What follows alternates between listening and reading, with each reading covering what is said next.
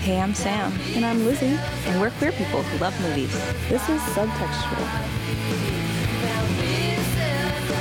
Hi, Lizzie. Hi, Sam. Happy Halloween. Happy Halloween. If you're listening to this on Halloween, wow, I hope you're having a great day. I hope you are up to the gills in candy. You are spooked. You've watched your favorite scary movie this weekend. You're in your costume. There's a pumpkin near you. Exactly. If you're watching this after Halloween, we hope that you are not hungover. If you are, we hope that you have a Gatorade somewhere near you. yes, absolutely.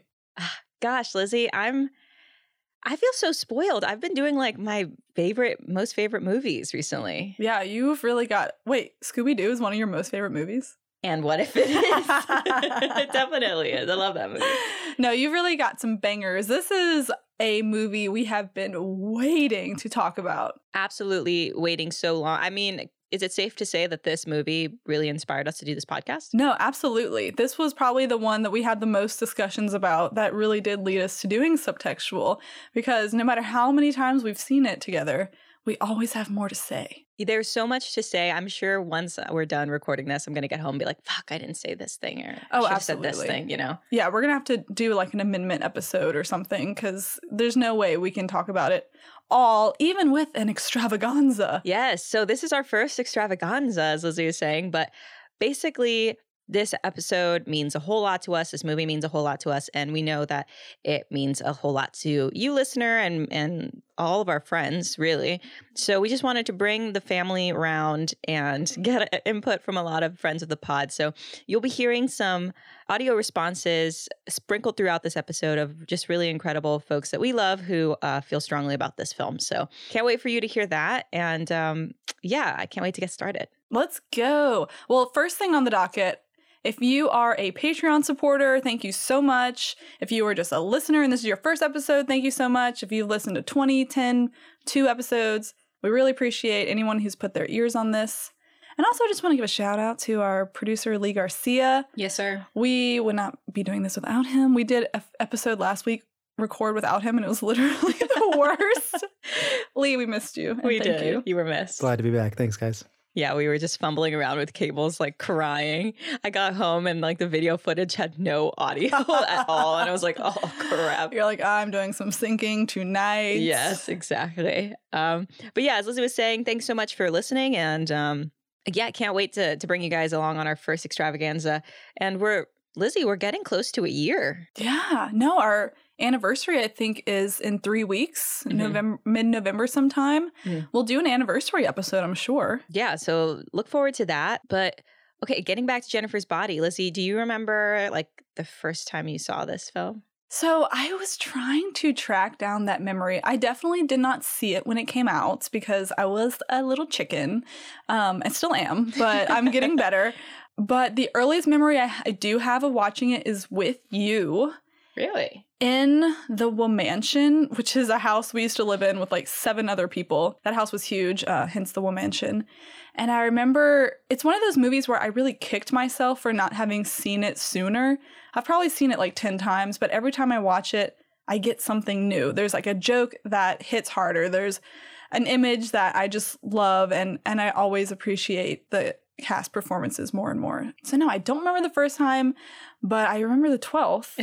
that was this morning and I still enjoy this movie. Yeah, I was talking to Lee before we started rolling about every time I see this film, I notice something new, like you're saying. And also, it is kind of like a beautiful little time capsule from when it was Yeah. released. It almost, at the time of its release, it sounded like too. Too much slang. Oh, nobody really talks like that. But now, when you go back and watch, you're like, okay, we were kind of stupid. No, we looked and acted just like this. dressed just like it. Absolutely. The music is the music we listened to. I'm so glad you brought up the music because this is one of the best soundtracks ever. And so we're going to be incorporating a lot of the songs from the soundtrack into this episode today. But as you were saying, like teenagers would listen to this music. This is the music I was listening to. Absolutely. These are the the style in this film was the style I wanted to be like. The boys in this film were the boys I wanted to kiss. The girls in this film were the girls I wanted to kiss. It Yes. was a very important moment for me. So did you see it like when it came out? Yeah, I I've been a fangirl for this movie before it was even released. I got the leaked script off Tumblr. no. Yes, I did. Get out. And I read it on my iPod Touch. Shut up. Like, uh, like I would just lay around and like reread it because I was really into Diablo Cody. And yeah, I, I was super obsessed, super pumped for it to come out. I think I was like 13. hmm And so I snuck in to see it at the at the Regal Cinema down the street. Get I bought a ticket probably for like Water Horse or something. and then snuck in and saw it and oh god i was obsessed from the minute it started and even though i knew what they were going to say because i'd read the script a million times it just it's so much better in real life so yeah i, I fucking love this movie Absolutely. I i hate to say rich text is do i say it too much you like to choose films that are a rich text, so I think it, it's just your type. You know, you talked about my type being sad, like Skeleton Twins. Yours is a rich text. Yes, I and this this movie is one of those folks. So a little bit about the production. It was directed by Karyn Kusama, I think, who did an incredible job. Um, known before this for her 2000 film Girlfight, which was nominated for the Independent Spirit Awards Best Feature. That was her first feature. Wow. So incredible job. She went on to direct Aeon Flux and one episode of The L Word. And then a film in 2018 starring Nicole Kidman called Destroyer. Have you seen that film? I haven't, but I want to because it's like one of those, you know, how um, Kate Winslet had her like Mare of Easttown moment where she got to put on like manly pants and be all butch and stuff. Like this to me was like Nicole Kidman's chance to do that. Yeah, Charlize had Um, Monster. Yes. Yeah. No, I haven't seen it, but I would like to. Yeah, we should we should check it out together. I heard I've heard good things. Mhm. In 2007, Karen agreed to direct the film after reading the script, saying, It just knocked me out. It feels like a fairy tale gone psycho. Absolutely. I think is a very good read of the situation. I would jump on this movie to do anything like craft services, Yes. like props, whatever. Oh, for sure. So it was the script was written by Diablo Cody, which you you guys likely know. Um, her dialogue is hard to miss and it's mm-hmm. really clockable. I think Aaron Sorkin, you know, you could always tell when something's written by Aaron Sorkin. You could always tell when something's written by Diablo Cody. Absolutely. But she got started in writing kind of in an unconventional way. So in 2003, she started an adult blog called The Pussy Ranch, detailing her journey into amateur stripping. Get out. Yeah. Pussy Ranch, is it still live? Is the website still up? I don't know if the website's still up, but it got so much attention that she actually turned it into a memoir No called way. Candy Girl A Year in the Life of an Unlikely Stripper. I really want to read that. I I'm want to adding it to to my. I'm going to go to the Pussy Ranch. I'm putting that in my thrift books cart right now. Oh, absolutely. I would definitely be stealing that from you. Um, but two years later, after the success of her memoir, Cody was um, encouraged to start writing scripts and wrote Juno in 2007, hell yeah! which earned her an Academy Award for Best Original Screenplay. It won an Academy Award? It did. Fantastic! I'm so glad. It so well deserved. But for that, that was her first script. Yes. I can only imagine that the pressure coming off of your first script winning an Academy Award is probably monumental. Was this the next film she did, Jennifer's Body? yeah. Or This was the no next. shit. This was the next film. incredible. Um, she also like she took a couple of years and then um, started United States of Tara. oh yeah, you love that show. I fucking love that show. It's incredible. Like Steven Spielberg, executive producer, Diablo Cody, executive producer, Toni Collette, Mm-hmm. who I love. We know. I, have I said that a little too I didn't mean for that to sound so salty. I meant to say like, yeah, we know. I'm just like a robot that's like rich text, Toni Collette, rich text. Beep, boop, boop, yeah. Um, yeah, I'm a huge fan of that show. It only lasted two years and I think it ended too quick, but you know, whatever. But yeah, I think I read somewhere that she only took like a couple of weeks before writing Jennifer's Body from Juno. Huh. So She it was, on a roll. She was on a roll, and I like you're saying, the pressure is really tough, especially when you write something as like iconic as Juno, because you're Right. you're afraid like, should I write something similar and then be that person forever? Right. So this was a huge departure, and she said she kind of just did it for fun. I mean, I think doing a horror for your second feature is pretty smart because the one thing I do know about horror is that they are kind of easy to get made because there's such a built-in audience for it. I don't know if that like plays in at all to like why she wanted to do a horror film, And obviously, this movie feels so much more than a horror film in a lot of ways. But I think it was smart for her to kind of go darker after something like Juno. Yeah, I think it does kind of relieve the pressure of it because you're like, if it seems different, that's fine. I don't have to just keep doing the same note or hitting, you know, doing what people expect me to do. So after United States of Tara, she wrote Young Adult and Tully, uh, both starring Charlize Theron. I've seen Young Adult; it's quite good. Um, I have not seen Tully yet. Tully is great. Actually, Tully is something I would consider doing on the pod because it's vaguely bi. Not vaguely, straight up bi. um, it's an interesting movie. It definitely feels more like in the Juno universe than the Jennifer's Body universe, but yeah.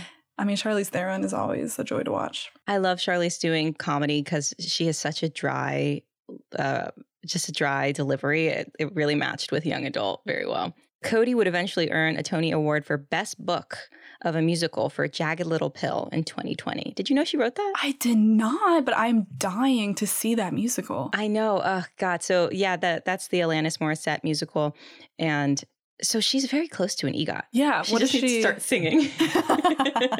she just needs her Grammy. yeah. Maybe she could write a song for Beyonce or something. Yeah. Does that get you a Grammy? You if you get yeah songwriting credit, I think. Right? Like if Beyonce's album wins a Grammy, like does the producer of the album also get a Grammy? I would assume so. Yeah, I think so. Well, that's it. That's we're getting That's her- an EGOT. We are getting her an EGOT. So when she was writing Jennifer's Body, Cody said that she wanted to write a story about the horrors of puberty and womanhood, saying horror has always had kind of a feminist angle to it in a weird way, and at the same time, it's kind of delightfully exploitative. Absolutely. which I couldn't agree more. And um, she continued to say, We wanted to subvert the classic horror model of a woman being terrorized. I want to write roles that service women. I want to tell stories from a female perspective. I want to create good parts for actresses where they're not just accessories to men. Cheers to that. Cheers to Diablo Cody. to that, brother. She, she's doing it. She, more people need to be doing what she's doing. Okay, is Diablo Cody her real name? It is not. I'm really glad you asked me What's that. her real name? Her real name is Brooke. Brooke Cody. Well, she, you know, was in a period of inventing herself, so to speak. I live. So she was, I think she was listening to a song by like something with the name Cody in it, and she was in uh, El Diablo. I don't know. There was there was words, and she was in the mood to reinvent herself, and like chose those words. Um, Let's go. I'm so glad you asked me that because that will come in handy later. Oh, cool. So let's get into the extravaganza bit as we're talking about, you know, how incredible Diablo did subverting this genre and the misogyny that's usually imbued in that. I would like you to hear this response from one of our very good friends, my partner, Peyton. Let's go. I'm Peyton, and I'm betrothed in a very gay way to your co host, Sam. Okay, so the gayest thing about this film is that this film turns heteronormativity on its head. I mean, in this film, men are the victims, which is really unheard of, especially in the genre of horror.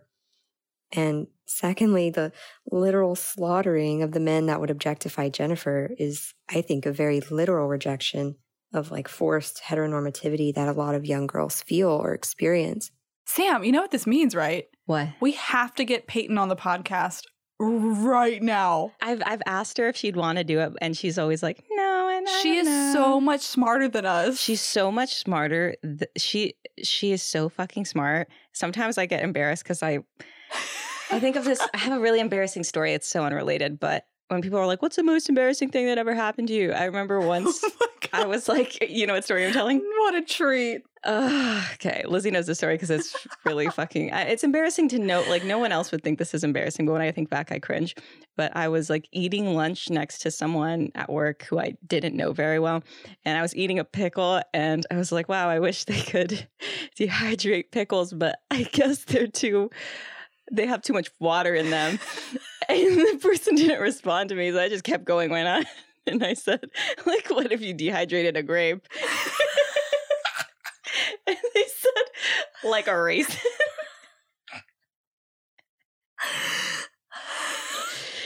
Oh, um, God. And, Oh, and my partner is a, an attorney and is very intelligent. and I'm over here like, So have you heard of a raisin, babe?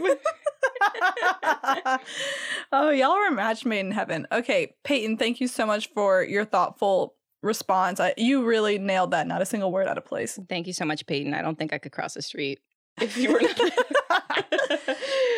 um but yeah the script is phenomenal this movie would be nothing without the script also diablo cody was really protective of the actresses uh, of course megan fox was in a difficult point in her career in this moment. So like I know Megan Fox from Hope and Faith, a sitcom that like ran on like ABC in 2003. Never even heard of that. It's Kelly Ripa.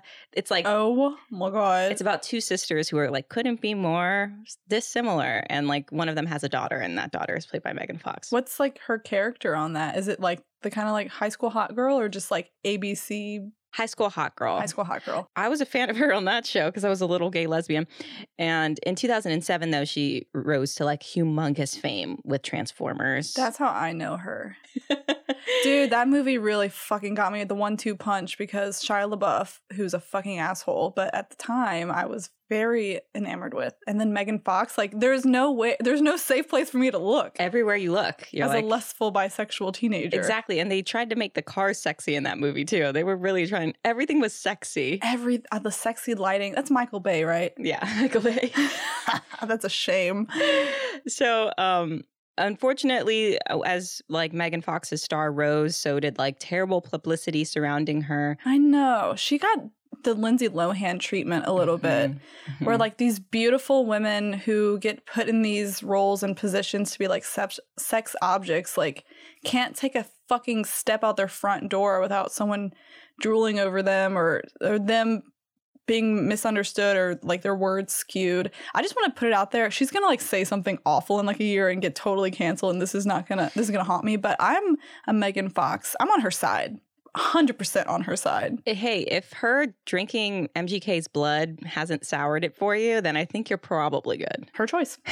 You know, I have nothing against the vampire lifestyle. No, it's like unrelated. But when Azealia Banks says that she sacrifices chickens, I'm like, mm, okay. we eat chicken nuggets. That is sacrificing chickens with no purpose but food. If you're doing it with intention, yeah, hell yeah. I don't make any good tracks after eating McNuggets. No, yeah. Banks could just do whatever she wants. Honestly. Um, so in 2019, Diablo Cody and Megan Fox were reunited for a discussion after the huge resurgence of popularity for Jennifer's body.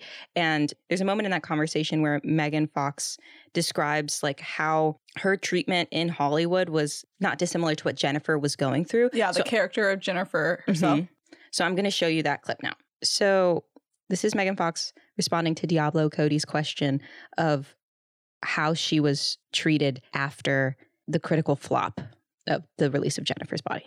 It was expected, I guess I would say, because I had such a fraught relationship just with the public and with the media and with journalists. And I was struggling so much at that time in general that this didn't stand out as like a particularly painful moment. It just was a part of the mix.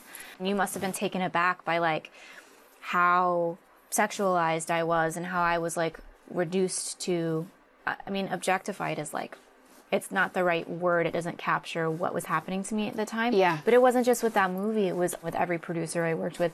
And so I had, I just went through a very dark moment after that. We must have been going through it at the same time and yeah. we didn't know. it wasn't because of this in particular, but this added to it, of course. You know, I was sort of out in front of the Me Too movement before the Me Too movement happened. Like yeah. I was speaking out and saying, you know, hey, these things are happening to me and they're not okay. And everyone was like, oh, you, we don't care. You deserve it because of oh, how yeah. you talk, because of how you look, because of how you dress, because of the jokes you make. That's why you haven't really heard a lot from me on that subject, even though I have a lot to say. Yeah. Because to be honest, I'm still terrified people will say, well, she was a stripper. Right. We don't really care what she, like, does she really have a right to talk about being sexually objectified or, right. or having been put through in Hollywood? Because, mm-hmm. like, she, you know, made that choice for herself. Yeah. And it's, her story is not valid. You know, we live in this moment right now where you, you believe victims, but if there's ever going to be one person that it was okay not to believe, it would be me. If it's ever going to be okay to shame a victim, it's going to be me. That's yeah. just the belief because of what I've been through. Yeah, Lizzie. So, what did you think of that clip? I think so. If anyone has seen Jennifer's body, they probably know the story about how it was not commercially successful when it came out.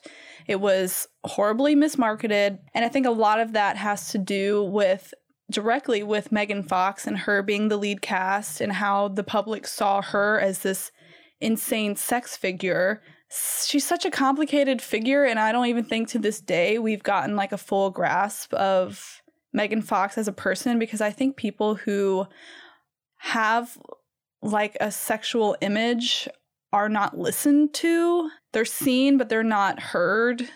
And Diablo Cody's perspective on being like, well, I came out, I wrote a book about being a stripper, and I was always waiting for someone to say, like, well, you put yourself out there to be sexualized. How can you now come out and say what sounds like the inverse of that is like, hey, these people sexualized me in a way that wasn't uh, appropriate. Mm-hmm. You know, it's it's this double standard when it comes to sexuality and women's image. It makes me really, really, really sad. If you think of any like any era, there is a sexual figure who is completely objectified, is completely disposable, and we expect them to be entirely grateful Mhm. and not dislike any of the treatment that is imposed upon them. Megan Fox being being one of, of this moment. I mean, I think public publicity wise, anything that she did was completely spun out of control. She mentions like this point eh, around Jennifer's body, like something happened to her. She doesn't say what, like in the in the public eye. And I think,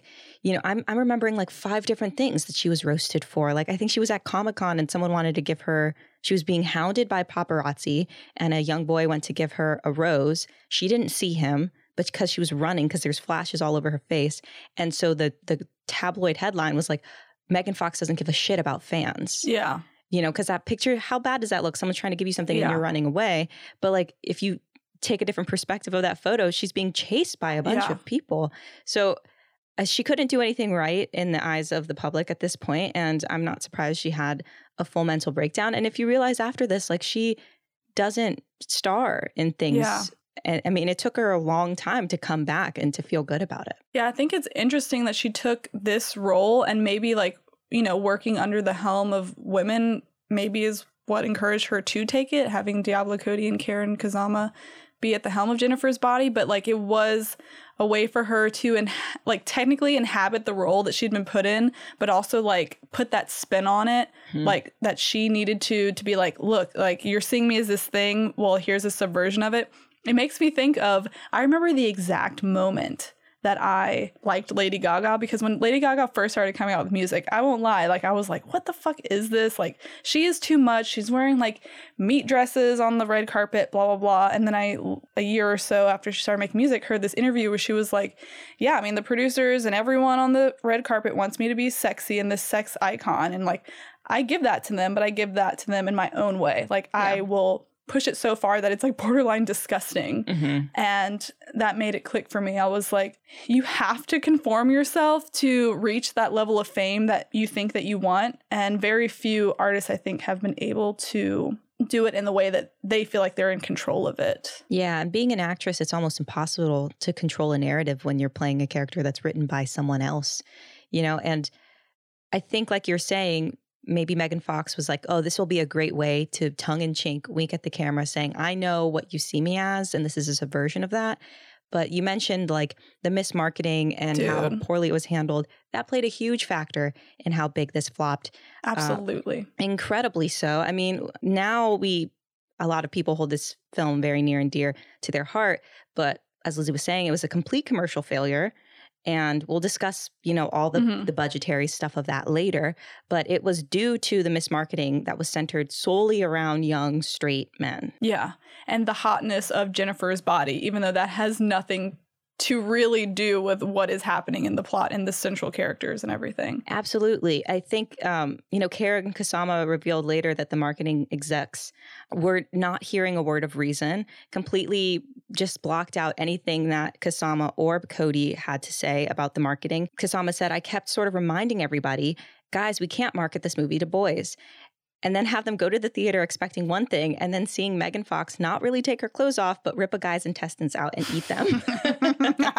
I would like to know what the like young men who were fooled by the poster of this film thought like while they were in the theater. They were probably so uncomfortable and that makes me fucking giggle. I'm so glad you want to know that perspective because I have another guest for us today. Oh. One of my closest friends named Peyton Tyree. There's two Peytons in my life. This might get confusing. Um, but here's what he has to say about why it took him so long to see this movie. Hey, I'm Peyton. I am a cis het ally and friend of the podcast, fan of the podcast, and huge fan of Jennifer's Body. The first time that I saw Jennifer's Body was just a few months ago. I was pretty late to the party um, because I didn't know. I didn't, and nobody was around to tell me, like, hey, you got to watch this. This shit is amazing. Uh, all I had were the like trailers and the marketing that came out like when the movie was released. And frankly, they didn't sell it very well. It looked like a, a shitty B horror. It looked like another film with a bunch of horny teenagers that had to die. Um, and so when I saw that it was released or like featured on the Criterion channel a few months ago, I, I, I, saw that and immediately I had to jump on it. I, I, had to know how this movie that I had wrongly assumed was just kind of like shitty got onto this like premiere film streaming service. And uh, I was astonished to find like just how good it was uh, when when I did see it, like uh, performances, soundtrack, uh, like the the substance of the script, how punchy the dialogue is all the way through. It was just like a true delight, and uh, I feel like uh, I've been reborn. I've come out the other end of Devil's Kettle. He's so sweet. He is a cherub. I love this man. Uh, he's fantastic. And um, he had such a blast watching Jennifer's body because he was like live texting um, but yeah, I mean, what would have compelled him to see that when it was released in 2009? It, it, even though it was marketed straight to him, he decided he didn't want to see it.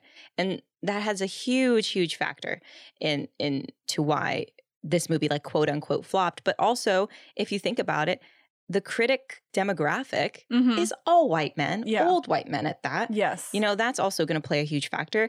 And if you mislead someone and they come to the movie expecting one thing, like Karyn Kusama was saying, they're going to be dis- disappointed regardless of how good the film actually is. Absolutely. Well, because they're going in expecting one film and getting something that is a rare gem in the horror genre. And I love that he brought up that Jennifer's Body is in the Criterion Collection because I have a Criterion Collection subscription. That makes me a film lover. Um, but seriously, the day that I saw it on Lizzie streaming, blasted I fucking phone. texted everyone. I was like, "You guys, this is serious. Like, our Lord and Savior Jennifer's Body is being recognized in a way that." It means something to me, but also probably means something to cinema at large. And to hear him say that is really validating because, and also probably feels really validating to Diablo Cody and everybody that, like, okay, we're being recognized as like, we made a film. We didn't make a B horror movie. Like, mm-hmm. we put thought into this and craft into this. And yes, it's funny and bloody, but it's a fucking film with something to say. Absolutely. You know? So without further ado, let's get into it. God, I bet you the trailer is shard ass. I've never watched the trailer. It's bad, dude. Chip is looking really cute to me lately. How is he tasting these days? You are never a good friend. You could have anybody that you want. Why Chip? You're killing people. No, I'm killing boys. Are you scared? Thought you only murdered boys. I go both ways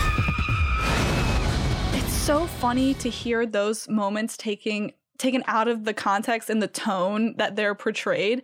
It honestly drives me up the wall. I just showed Lizzie the trailer and it couldn't be further removed from how the movie actually is. There's not a single joke. The, even like the funny things that are being said in the trailer are so downplayed with like a somber tone. Deadpan. Yeah. And it's also like queer baiting for the male gaze. Yeah. That, oh my God, these two hot people are going to kiss. I'm surprised they didn't show the scene where they were kissing. I don't think you can show certain things like that in trailers. oh, they would have fucking botched the shit out of that too. Oh, absolutely. Absolutely. Let's piss. I've never watched the trailer before. My blood is boiling. It's crazy how. if you hate that, just wait. You're going to love this. So, this is a synopsis taken from Rotten Tomatoes. Oh God. God help me. Fuck everyone on Rotten Tomatoes. Anyway, continue. When a demon takes possession of her, high school hottie Jennifer turns a hungry eye on guys who never stood a chance with her before. Ugh! Would you say that that's this movie? like one tenth of the movie. That's like one scene. And fucking on Paramount Plus, where I watched this movie today, like the synopsis starts with high school cheerleader Jennifer, blah, blah, blah. I was like, eh, eh, that. I just wanted to say before watching I watched it for the first time for this podcast. I've seen it a couple Lee, times. Since. Spreading the good word of Jennifer's body. yes. I I never knew that Amanda Seyfried was in this movie Right. because it's she's so good. I love Amanda Seyfried too, and like I think maybe this is why because it's so marketed as like this is a movie about the cheerleader Jennifer, yeah. which I mean it kind of is, but Amanda Seyfried's like the main character, right? Absolutely. She's Yeah. the vo- she's the protagonist. and they did they she says one line in the trailer. But she wears clothes the whole time, so we, we, don't give show a her fuck about her Yeah. apparently because she wears appropriately sized clothing. Uh, it's such. God, it's could so you imagine working on this movie and seeing this trailer and then hearing these reviews and just being so disappointed? Yeah, And and for Amanda and Megan to both give a fucking hell of a performance and to see it portrayed like this would be so disheartening for two people who are trying to like actually do something with their careers. I I would be so annoyed. I mean, they both remarked that they like consider this their favorite film, like separately on different occasions. Oh my I'm gonna cry. It's beautiful. we haven't got to the movie. Lizzie's crying. no, but I think you know you kind of have to remove yourself, especially as an actress. Like I was saying, you have no agency, so you kind of let Jesus take the wheel, and you know what you were doing. And I guess it doesn't matter yeah. how people feel about it. But now that it's coming back around, I'm sure that there is like a it is affirming again to know that people actually took it for what it was meant to be taken for. I really hope so. I hope that they know that it found their audience and their audience is die hard. So die hard. Oh my God, Lizzie, are you ready to get into the plot? Mm, oh my god, I fucking am ecstatic. Let's see. I've never been more excited. Lizzie and I just start like round table reading the script because I know these words like front to back. There's so many juicy lines. So many Oh. great one liners. I also had, I've read the script again. Uh, you know, I read it as a teenager a million times. I read it again for this episode, and there is a lot more subtext in the script that didn't make it onto screen. So we'll talk about that as well.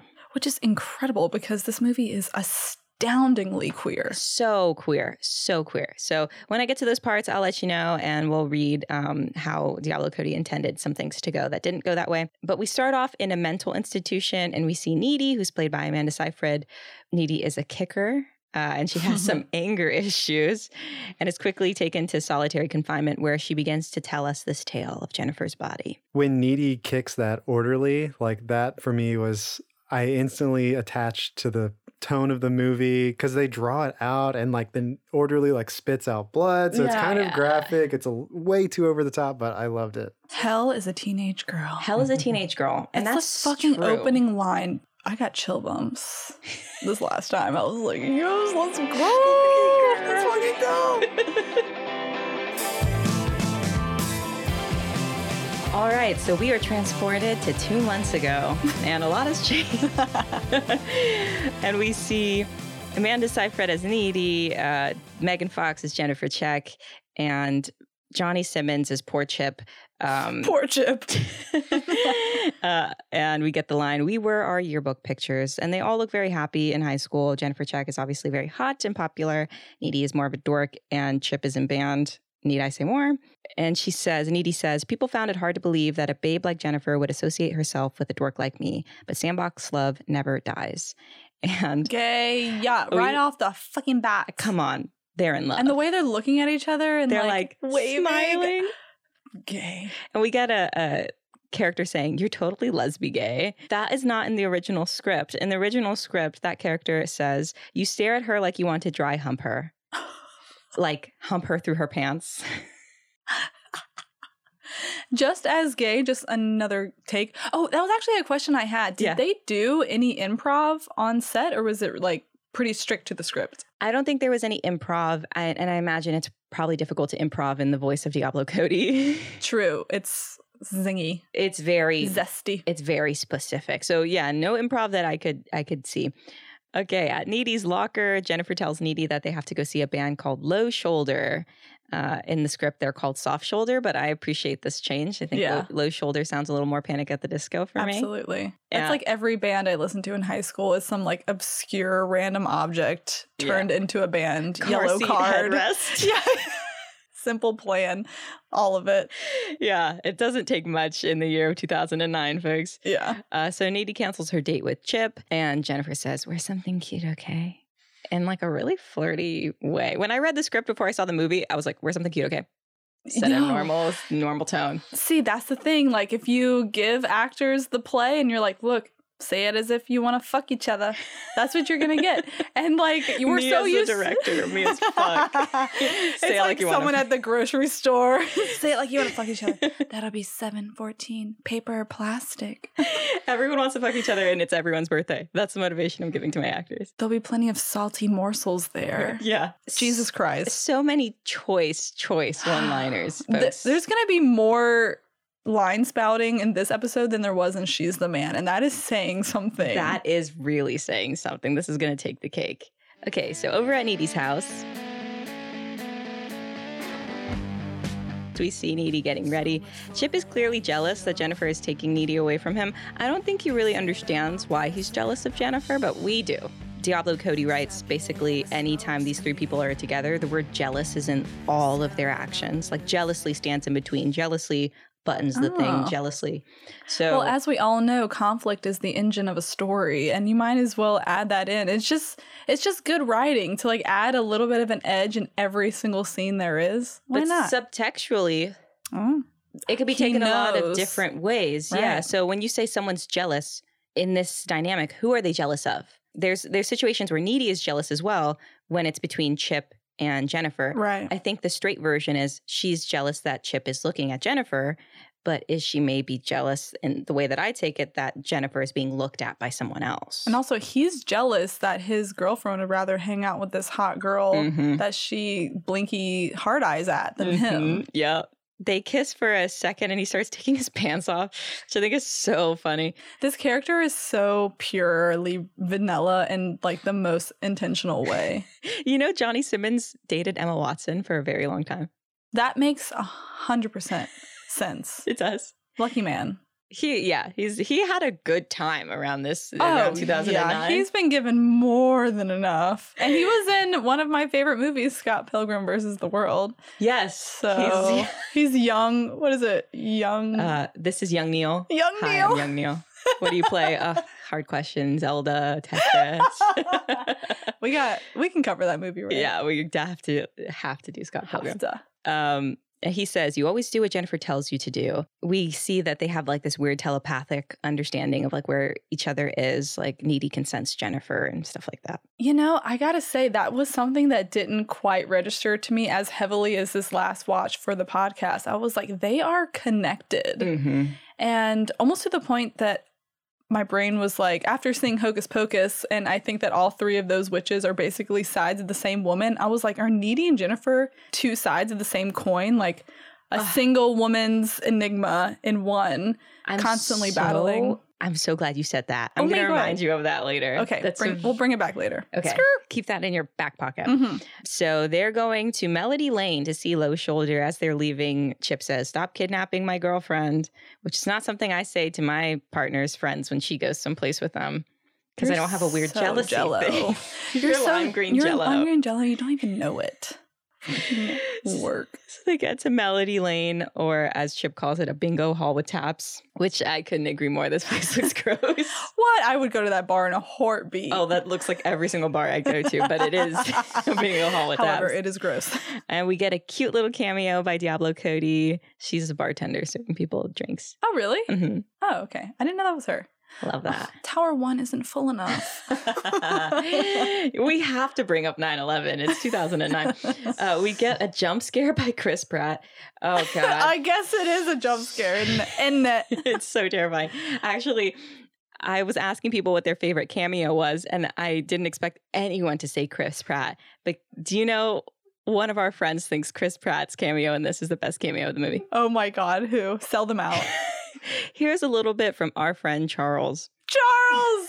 My name is Charles, and I'm one of the co hosts for the Northern Overexposure podcast. And the reason that I'm shoehorning this in is because my other co host is Lee. He's going to be really mad at me if I don't do this plug in right here for our podcast. All right, question number seven Which cameo is your favorite? okay, gotta be Chris Pratt, especially in today's time. Uh, we're, we're coming right off of the the Mario trailer. Everyone's talking about Chris Pratt's voice for Mario right there. Um, Justin, as a just as an aside, one of my favorite comments that I read was like on the live stream when they were showing the Mario trailer. Uh, my favorite comment was it was in all caps and it said, "Chris Pratt is real." I don't know why I laughed so hard at that, but yeah, um, seeing the the Pratt it's got to be the best cameo right there. I fucking love Charles. Charles, thank you so much. Thank you for watching this. Lee Lee told us that Charles does not watch scary movies at all and he blessed him took the time to watch this movie.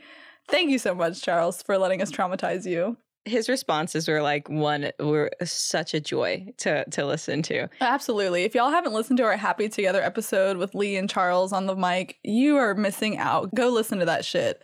Such a such an intelligent mind, such a great mind. We're just gremlins over here, like disgusting monsters, and Charles is like a beautiful ray of light. I'm so sorry I made you watch this movie, Charles.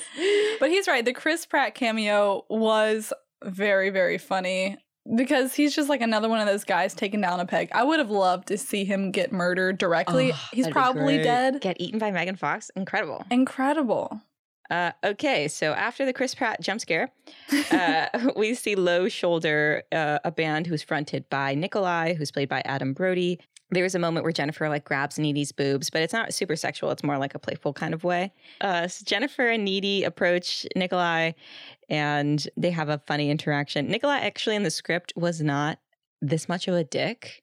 He was like more of like a fake nice guy, but I prefer this take a little bit more because Fabulous villain. it's hilarious. so funny. He commits. I really like the campiness he brings to this role. While you still are like, you still hate him, but he has some funny shit to say. Yeah, Devil's Lake. It's Devil's Kettle. Fucking right it is.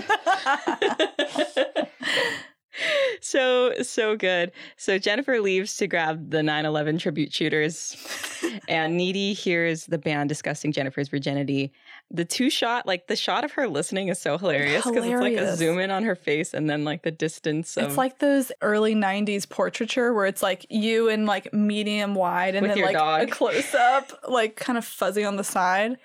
Yeah. Classic. I, I like I love every time I see that scene I laugh out loud 'cause I think So it's great. fucking funny. And she stands up for her girl, by the She way. I appreciate that. Needy rolls up on them and says she is a virgin and that beats sleeping with creeps like you. And then she finds Jennifer and tells them what the guys are talking about. And Jennifer says, I'm not even a backdoor virgin.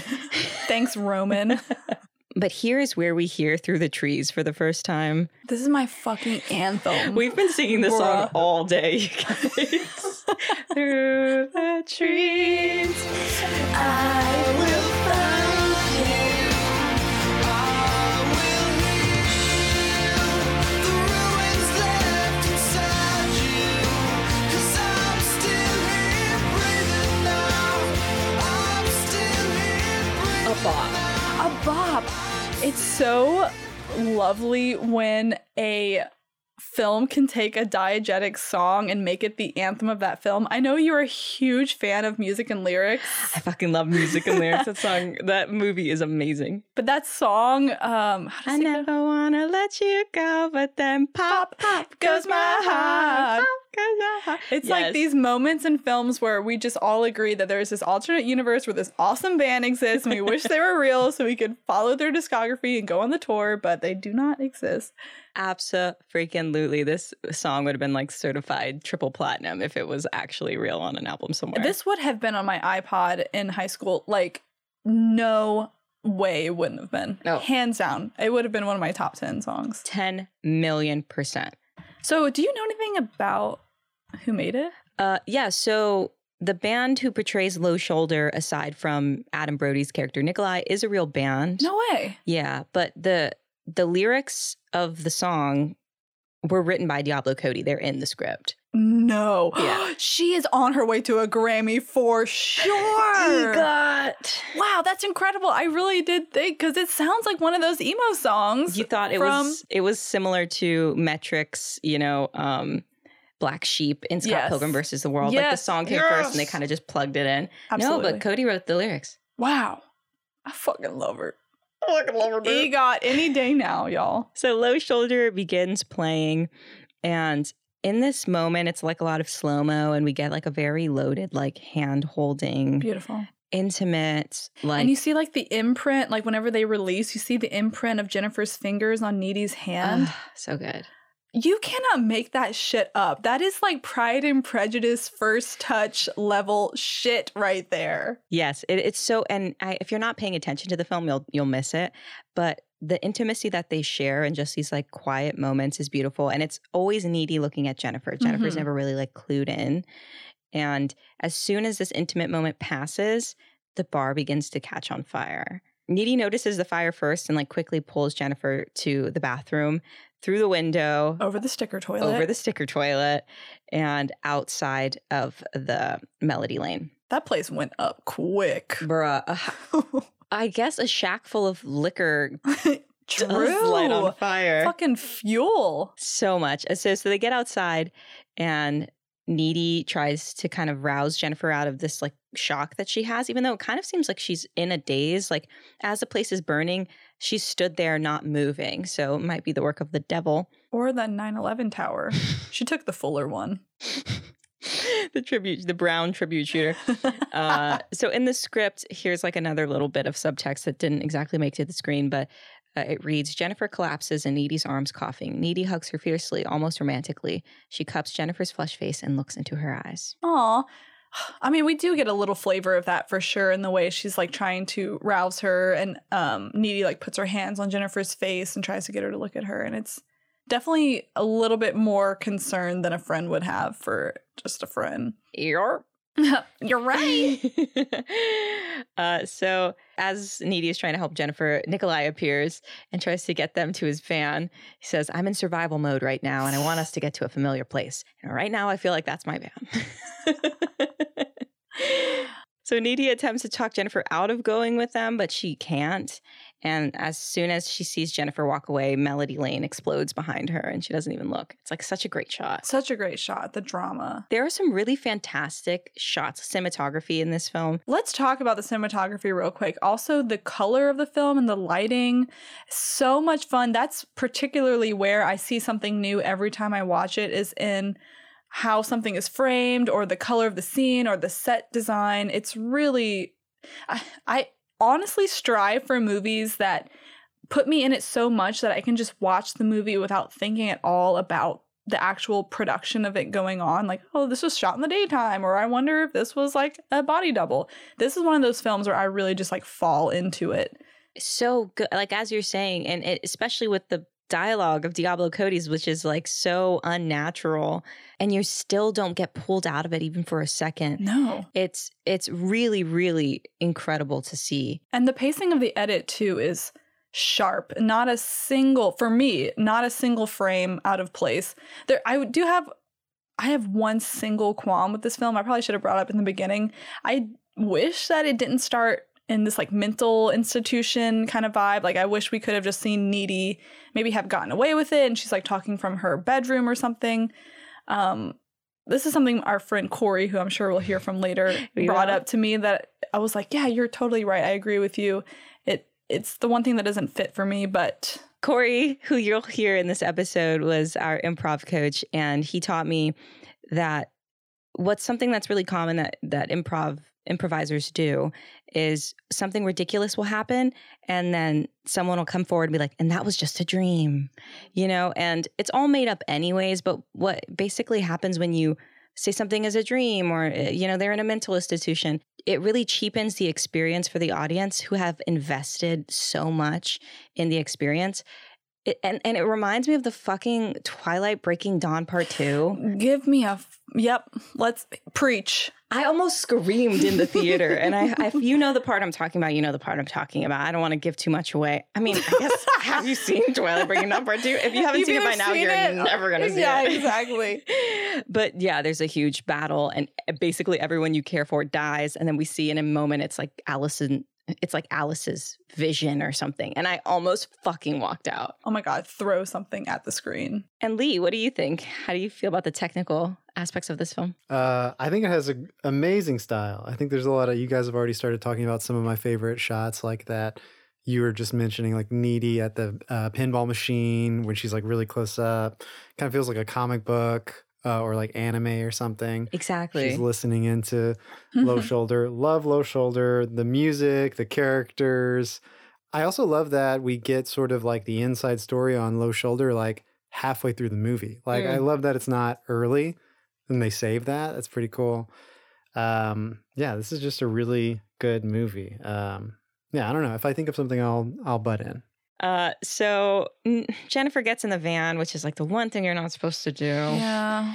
And I'm surprised Needy didn't go after her, honestly, but it, self-preservation, it has a limit. She says, I watched her get into that van and I knew something awful was about to happen. I love that we return to that shot over and over again because Mhm. it's like, you know, when something bad happens to you in life, you do always wonder, like, what if, what if, what if I had gone in there with her? What if I had just tried harder?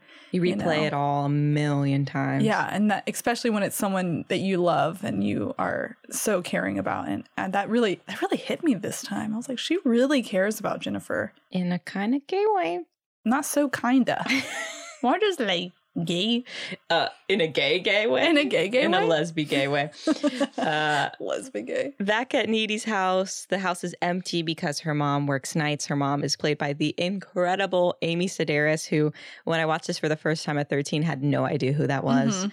Um, but that's what we're saying. Every time we come back, we have a little more understanding of how incredible this film is, and a lot of a lot of that has to do with the cast. Yes, Incredible. and the writing, absolutely. No character is a throwaway, Yes. and they're all they all have incredible casting choices.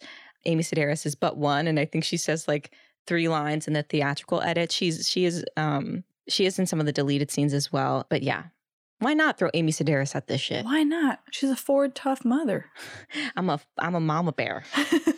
Uh, biting into a piece of dry white bread. That really got me this last time. I laughed at that. uh, Needy calls Chip because she's home alone and tells her basically everything that happened. The Melody Lane blew up, that Jennifer got into a van with a with the group Low Shoulder, and he says, Did you get the make and model? I don't know, Chip, an 89 rapist. He honestly does not give a shit about Jennifer. He's like, oh, good, my competition's gone. Yeah, he's like, You're good, right? Okay, that sounds fine. I just love that line, in 89.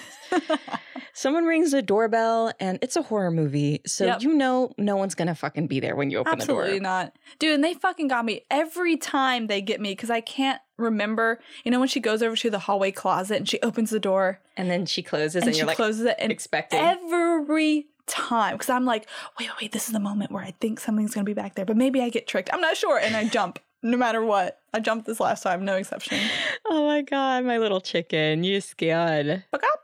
Uh, inside, Needy thinks, huh, you know, the coast is clear. She goes into the kitchen and Jennifer sneaks up on her. She's covered in blood and delirious. She's like laughing. Her mouth is full The of smile. blood. The smile, it's maniacal. Megan Fox serving it, honestly. Incredible fucking performance. I like I've always said acting scared and acting scary.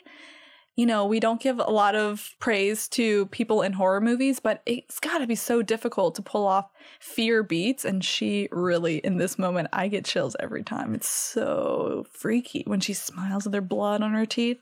Mm-mm. as you're saying, like to be scary without acting scared is incredibly challenging. I'm thinking of Get Out, the Oh housekeeper that's like, God. no, no, no, no, no, no, no, no, no, And no. then- And the and then tears, tears. are coming down her Mm. face. And this is why I'm a little annoyed with the trailer because they made this movie seem like it was just horror, no comedy. Even in this moment, which is probably the lowest of the low that Jennifer Check experiences, Needy says, uh, my mom got that chicken from Boston Market. As Jennifer is like eating this rotisserie chicken like an It's animal. fucking funny, y'all.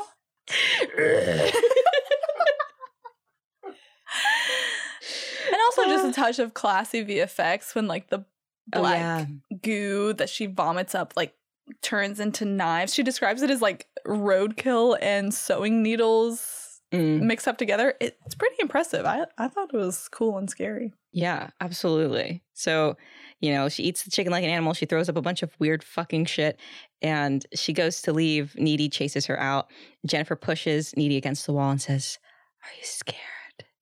And then she like runs her mouth and her teeth up Needy's neck. And I was like, I know it's to be scared, but Although it's a little funny. I snuck into this movie telling my mom I went to see the water horse. And I was just like, yeah, so scared. I'm so sorry, everyone. So This is sorry. a classy podcast. so highbrow. It's actually insane. So Jennifer shoves Needy to the floor and leaves. So the next day in science class, Jennifer is back and looks better than ever. She looks hot. She does. She's shining, glowing, even. She's Mm. all glowy. And we see that their science teacher is played by the incredible J.K. Simmons. He did so much with this role that did not need to be done. Why does he have like a metal hook for hand? I'm I'm into it. Yeah, no, that was in the script too. I, I don't know why Diablo Cody was like, he needs a hook for a hand, but Why not? It works. Uh, Jennifer doesn't want to talk about last night, and she especially doesn't want to talk about her stop at Needy's house after Melody Lane burned down. And she says, Don't talk to yourself. It makes both of us look like total gaylords. I need to bring back saying gaylord. I went to high school with a guy whose last name was Gaylord. If you can imagine, he was tough. he had to be. a boy named Sue, a boy named Gaylord. All right. So in between classes, Needy tells Chip that something's wrong with Jennifer. Chip tells Needy she might need to see the school shrink. Rude. Not trying to be a dill hole, he says. Honestly, like the whole time, anytime she was talking to Chip and trying to like convince Chip that Jennifer was a boy eating demon, I just thought about us. I was like, if you came to me and you were like, Lizzie, Peyton, my girlfriend has been overcome by like a soul sucking demon, I'd be like, oh my God, well, what do we do? Should we Google it? Like, I would You not were- even question it. Lizzie'd be so on board. Like if I could tell anyone that, I, like I said, Freaky Friday, or like if I could walk up to anyone and be like, "Sorry, my body, I'm swapped right now," you'd be like, "For sure, let's Be roll." like, so do we have until sundown or is it like a three day thing? Do we have to go see the tarot card reader that you saw the night before your wedding? Like, what are we doing? Oh, oh God, I wish Hot Chick was gay enough to do on the podcast. That movie is Hot chick is. no. Oh, I guess you're right. Uh-huh. Gender bent. Uh huh. Put it on the movie list. Put it in the pipeline. You'll be hearing hot chick very soon. You could put your weed in there. um, so then we meet Colin Gray, who's played by the incredible Kyle Gallner. I made Lizzie watch The Haunting in Connecticut. I love this this actor. I think Mhm. he's he plays spooky really well. Um, maybe it's how fair he is, but I think I really love him in this role. yeah, spooky, but you really empathize with him in a way that like the emo guys in school and girls, the dead girls in school always got me. I was like, I, Mhm. I feel, I wish I could wear as much black as y'all do, but like, I totally get what you're putting down. Yeah, he's very like emo, very hot topic. He says, "I'm glad you didn't die." and walks away to Needy, who you know could have died at Melody Lane. And Chip's like, why, why would he say something like that? How do you know Colin Gray? It's in my creative nonfiction writing class. It's really dark. All right. Out on the football field.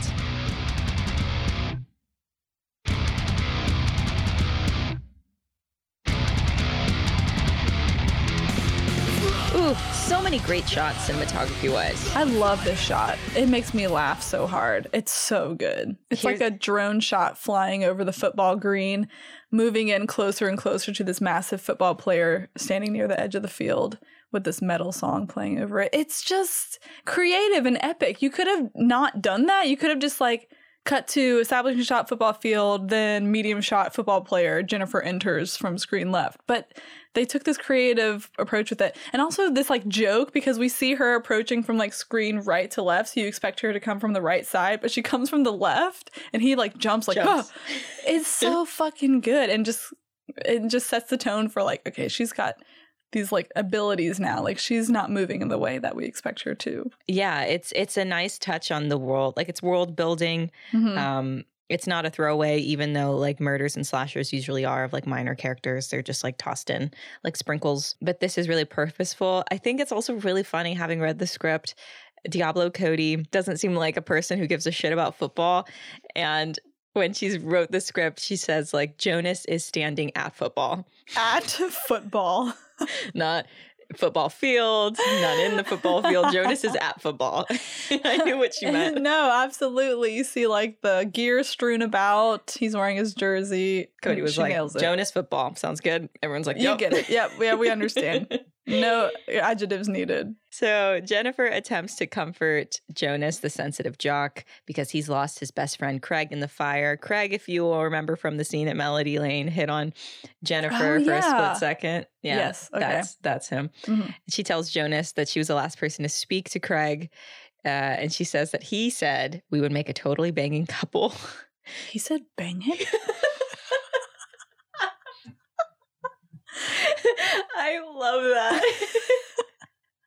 This poor He said idiot. He's about to get murdered. Yeah, so he follows her willingly into the forest where they start making out and like animals gather around like it's some fucked up Snow White situation. and Jennifer tells him, You're gonna see your buddy real soon.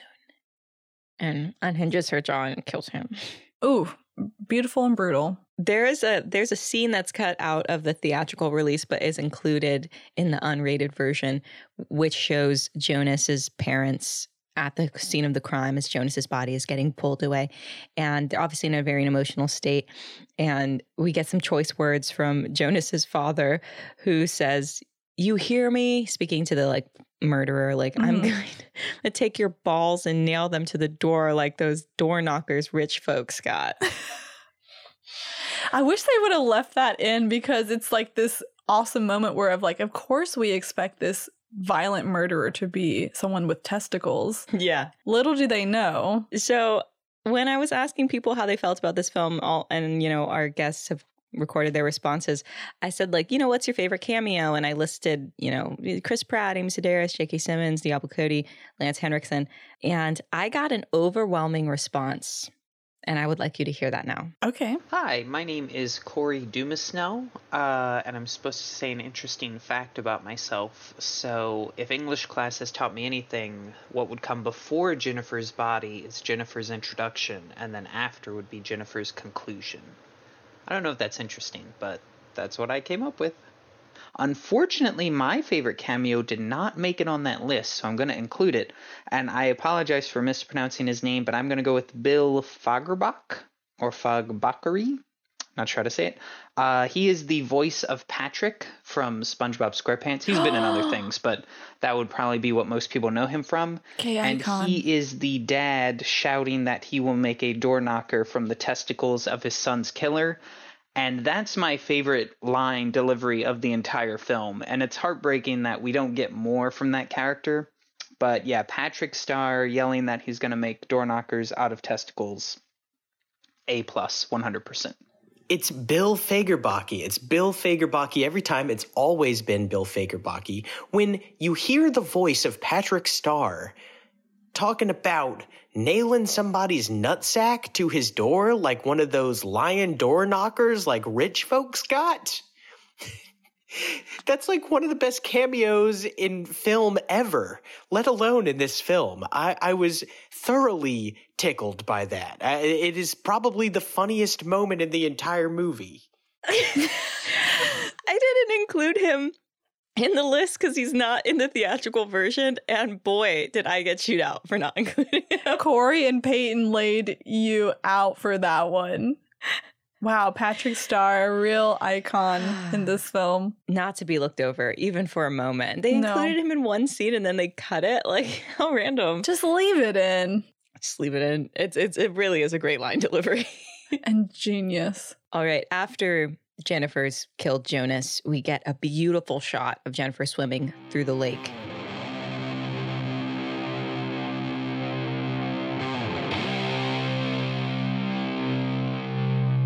I don't know why, but this scene, like whenever I think about Jennifer's body, this scene comes to mind a lot. Like I think when I first started watching this movie, this was the scene that kind of really clued in to me that this movie wasn't just like the B horror movie that I thought it was going to be because it's so epically shot and has this really gorgeously simple and intense like kind of hard rock song over it. Basically, Jennifer is swimming through, she appears from the bottom of this like beautiful alpine lake and she just swims slowly through the water, gets out on the dock, and just wrings her hair out and walks away. It's a really simple shot. But there's like all these subtleties to what Jennifer has become and how her transformation is complete when she like feeds on these poor dudes. Yeah. And also like her skin is like steaming, so you know she's like hot blooded and like just this ultra creature. The way that Megan Fox stares into camera during this scene, it's just so gorgeously iconic. And I like hearing her um, hearing her earlier in that interview with Diablo Cody is really heartbreaking because it kind of sounds like there was some trauma for her associated with filming this. Like it kind of sounds like some paparazzi snuck in and were taking photos of her, and obviously she like appears very naked. And that sucks because I thought this scene was so beautiful and like gave such a power to this character. And I was like, hell yeah. Like, this is like the first rev of the engine for Mm. Jennifer's character, like in her full demon self. That I found, like, I find her a very empowering character. I know she's supposed to be evil, but she has such power. And I, I think this scene just like nails it. Yeah, this scene, as you're saying, the subtlety and the craftsmanship, the aerial shot is stunning. It's stunning. The heat coming off her body, incredibly well captured.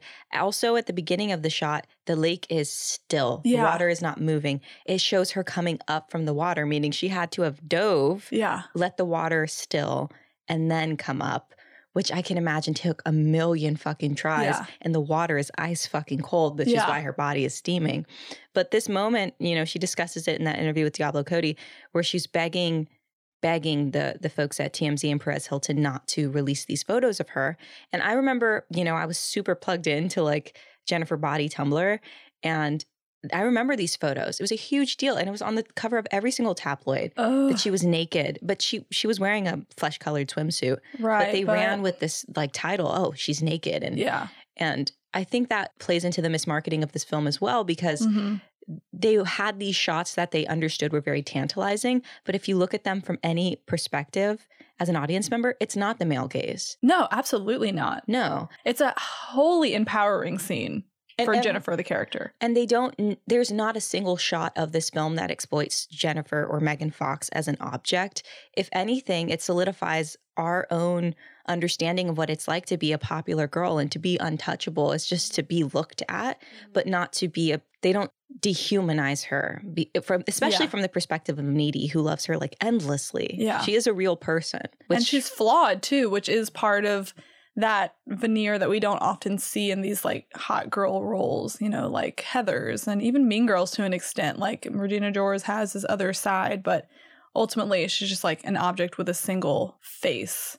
But Jennifer doesn't have that. She's got all these flaws and cracks and interesting little quirks and power. Like this is such a powerful scene. It's just like the word I would use to describe how Jennifer is portrayed in this scene.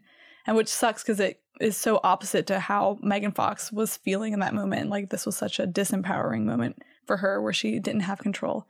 It just sucks because I, I see it. I, I see what Diablo Cody and them and Karyn Kusama were trying to do, and also how the media just took it out of hand. yeah there's nothing like megan fox had said there's nothing she could have done that Yeah. would be viewed well So after the scene, we get that infamous phone conversation where uh, Jennifer is godlike. You know, she's like burning her tongue, and I love that shot. so good. So She, classy. she calls Needy and says, "You know, when you kiss a boy for the first time, and it feels like your entire body is on vibrate." And Needy's like, "Yeah." The lesbian response to that, yeah, Yeah. Um, yeah, sure. I felt that with Chip. I'm a god. okay. Uh, Okay. that kills me every time. There's so many incredible one-liners in this scene, some of which being I'm having the best day since Jesus invented the calendar. And Chip's little sister Camille playing the piano when she's told to stop says, "You knock it off, Chip, your penis cheese." An icon. Get him.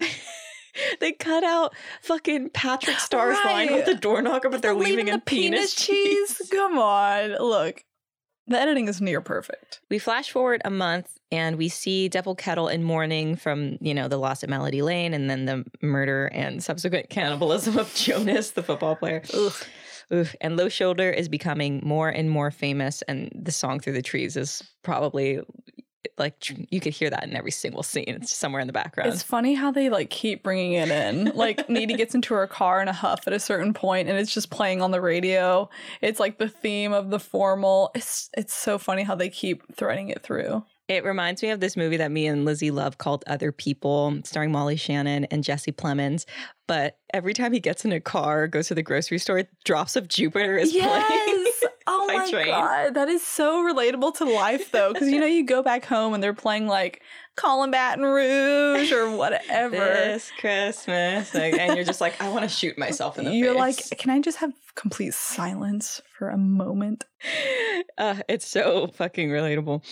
In the hallway, Needy tells Jennifer that she looks tired, and Jennifer responds, It's just wearing off or something. It's not lost on me the like 30 day or so transition period that Jennifer is on. It like feels like the menstrual cycle. And I'm Mhm. sure that people have talked about that, but I'm like, yeah, girl, I feel that, you know, three to seven days a month where I'm like, my hair is lackluster. I want to kill someone. I need to eat something hot blooded. Yeah, hell, it's a teenage girl. Like, this Yeah. is like an allegory for puberty and menstruation as well. So, You're on top of the world Tuesday and you want to literally just fall off the face of the planet on Friday. Accurate. Yes. So in the hallway, Colin Gray approaches and asks Jennifer on a date. He invites her to see Rocky Horror at the Bijou. She says, I don't like boxing movies. It's not a fucking boxing movie. Oh, Colin. I love him. I want I want to give him a really big hug. It's a great character. I w- it's the murder that hits me the hardest because I really did like this character. Like I said, he's such a you have so much empathy for him. hmm So after Needy tells Jennifer that Colin is a really cool guy, Jennifer invites Colin over to watch Aquamarine. I just got it on DVD. It's about a woman who's like half sushi or something. I think she has sex through her blowhole. Dream date. Jennifer Check, Netflix and chill, the OG. I couldn't think of anything better, especially as a little emo boy. Oh no, That's yeah. hilarious. Absolutely. So the next scene, we're side by side watching Needy having very weird sex. It's just vanilla. Super vanilla. I guess weird is is. I mean, I'm a lesbian, so it seems weird to me, but probably very they use wholesome. these weird plastic balloon looking things. I don't know what those are for. very straight sex, I should say. Yeah. And then Jennifer killing Colin Gray. And um, I think the songs that they choose for both are very sweet. So let me play those. So in this scene, we see Needy and Chip have very vanilla heterosex. No. This is the perfect song. I know. Dry humping, over the bra boob grabbing, Target condom using sex. And we see the poor Colin Gray heading for his demise.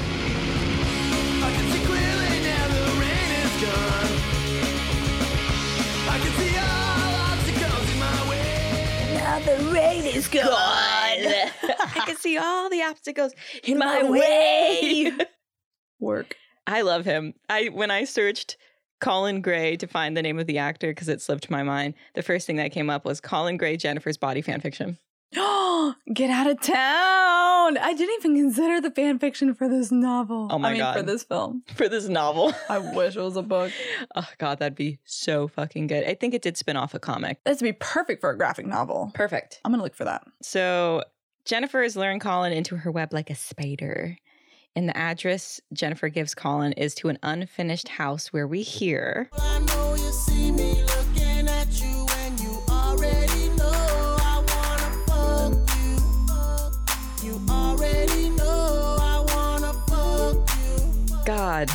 I don't think this song has ever sounded creepier in my whole life. The one few things I do know about this movie is that the music supervisor, Randall Poster, is an absolute legend. if you listener take the time to look up his IMDb page, he has probably chosen the music tracks for most of your favorite movies. This guy knows what he's doing. He's tapped in. he is tapped He's in. He's at the source because this is exactly what Jennifer Check would be playing before she murders so, someone. and it stands out genre wise from the rest of the film in such a way that oh god, this is my favorite murder. Not to be confused with the podcast that is way more popular than we'll ever be.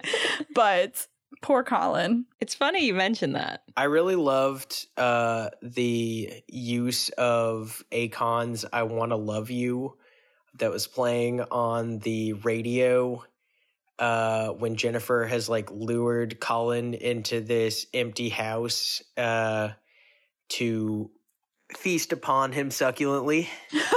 um, I, I thought it was great. I, I loved the, the like diegetic use of it. Uh, and uh, it kind of creates this atmosphere that's like for me very nostalgic because you know I grew up listening to Akon, but also it's it's really creepy uh, uh, because of the way that we hear it echoing through this like empty, uh, still being constructed house.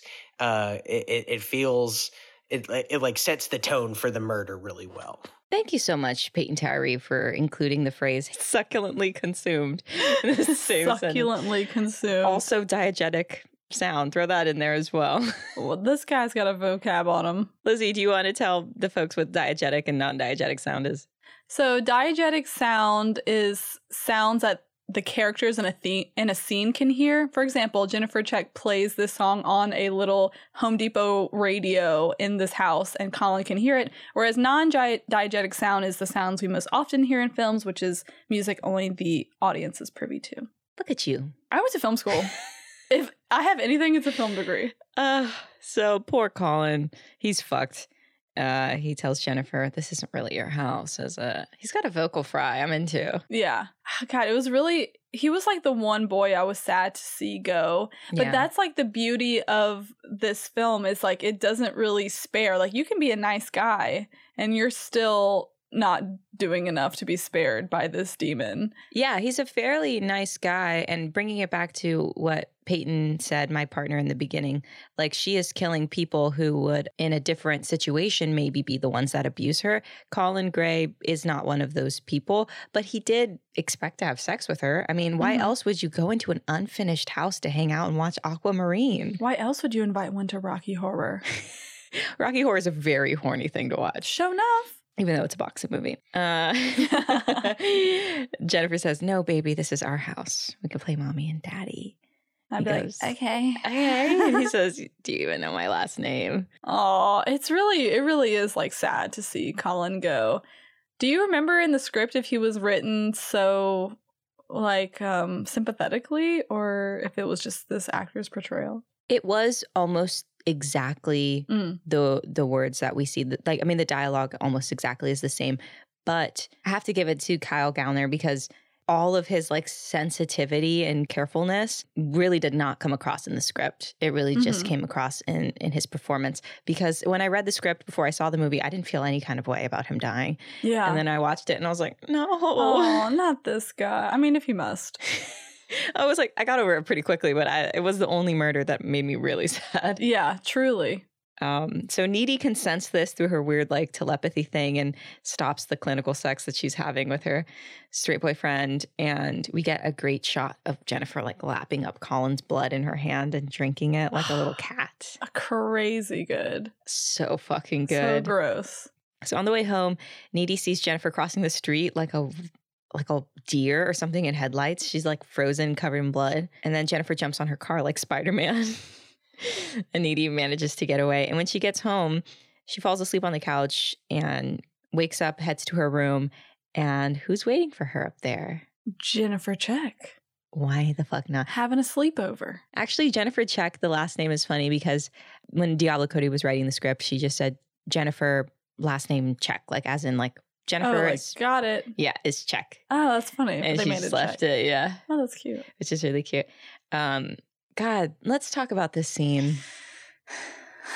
This is a scene that was like surprisingly missing from the trailer, but I guess they could not show such charged elements. They showed in the trailer Jennifer approaching Needy on the bed, but they Oh, didn't yeah. show the kissing or anything That's like true. that. And actually, interestingly enough, it's not anywhere in the script. What? The kiss? The kiss is not in the script. that never happens. I know. Usually it's in the script and then removed from the the movie. I wonder if they kept it out to increase the probability of funding or something. I I'm know because we've heard sure, time and time again that like uh, like Anne Rice kind of considered homoing down her script in order to get it funded. So maybe that was part of this. I I doubt it because I think you can spin that in like such a sexual manner that you would entice certain audiences to watch it, but that's so interesting. I never would have expected that because it, it the way it is shot is intentional as fuck. incredibly purposeful yeah and you know maybe they did initially leave it out so as lizzie was saying that they could get funded but it seems like the marketing execs love that scene and Mhm. you know we're definitely baiting queer people with it for for the sake of of the trailers and such but yeah Not even queer people, but like straight white boys Exactly. who think that girls kissing is hot. yes so needy says get out and jennifer says but we always share your bed when we have slumber parties They really have excellent chemistry on all these different levels because this is the one, not even the one scene, but just a scene where we really get to see that their friendship and the sexual tension between them is like so close. The line between them is so close that they can cross over it from line to line. Truly, some really dense chemistry there. And when I said earlier about, you know, before the Melody Lane catches on fire and Needy is looking at Jennifer and Jennifer is totally checked out of the situation, Jennifer knows. You know when somebody is mm-hmm. in love with you. It's not something that doesn't register. So I think Jennifer knows when to turn it on and is like very clearly doing so in this moment. And um, she says, I'm not going to bite you. And she like moves Needy's hair as she like crosses the bed to get closer to Needy. She moves Needy's hair over her shoulder and they start kissing. And Amanda Seyfried had said that this is like one of her most enjoyable, like intimate performances she's done with anyone because she said that their kissing styles like really matched each other. They have it's it's I mean like for risk of sounding like a high school boy, it's really hot. It's so they have so hot. much chemistry, but also the care that they took to film it. Like it, the shot where their lips finally meet is like a hyper hyper close up of basically just these two women's lips, but like a little bit of light bokeh in the background, like this blown out beautiful light, and they take their time with it. Like I feel like if this was like a high, overly sexualized moment, it would have been just like a slam right into heavy makeup, nah, nah, Black nah, Swan noise, vibes. Close exactly. the door, slam, land bed. Exactly. Yeah. And let's flip around, but it's it's quiet and it's slow and it's tender and There's it's super no sexy. sound. No sound, no music. It's just their. It's really Just beautiful. their lips moving, and Yeah. it, it really does seem like a choreographed dance because Jennifer comes in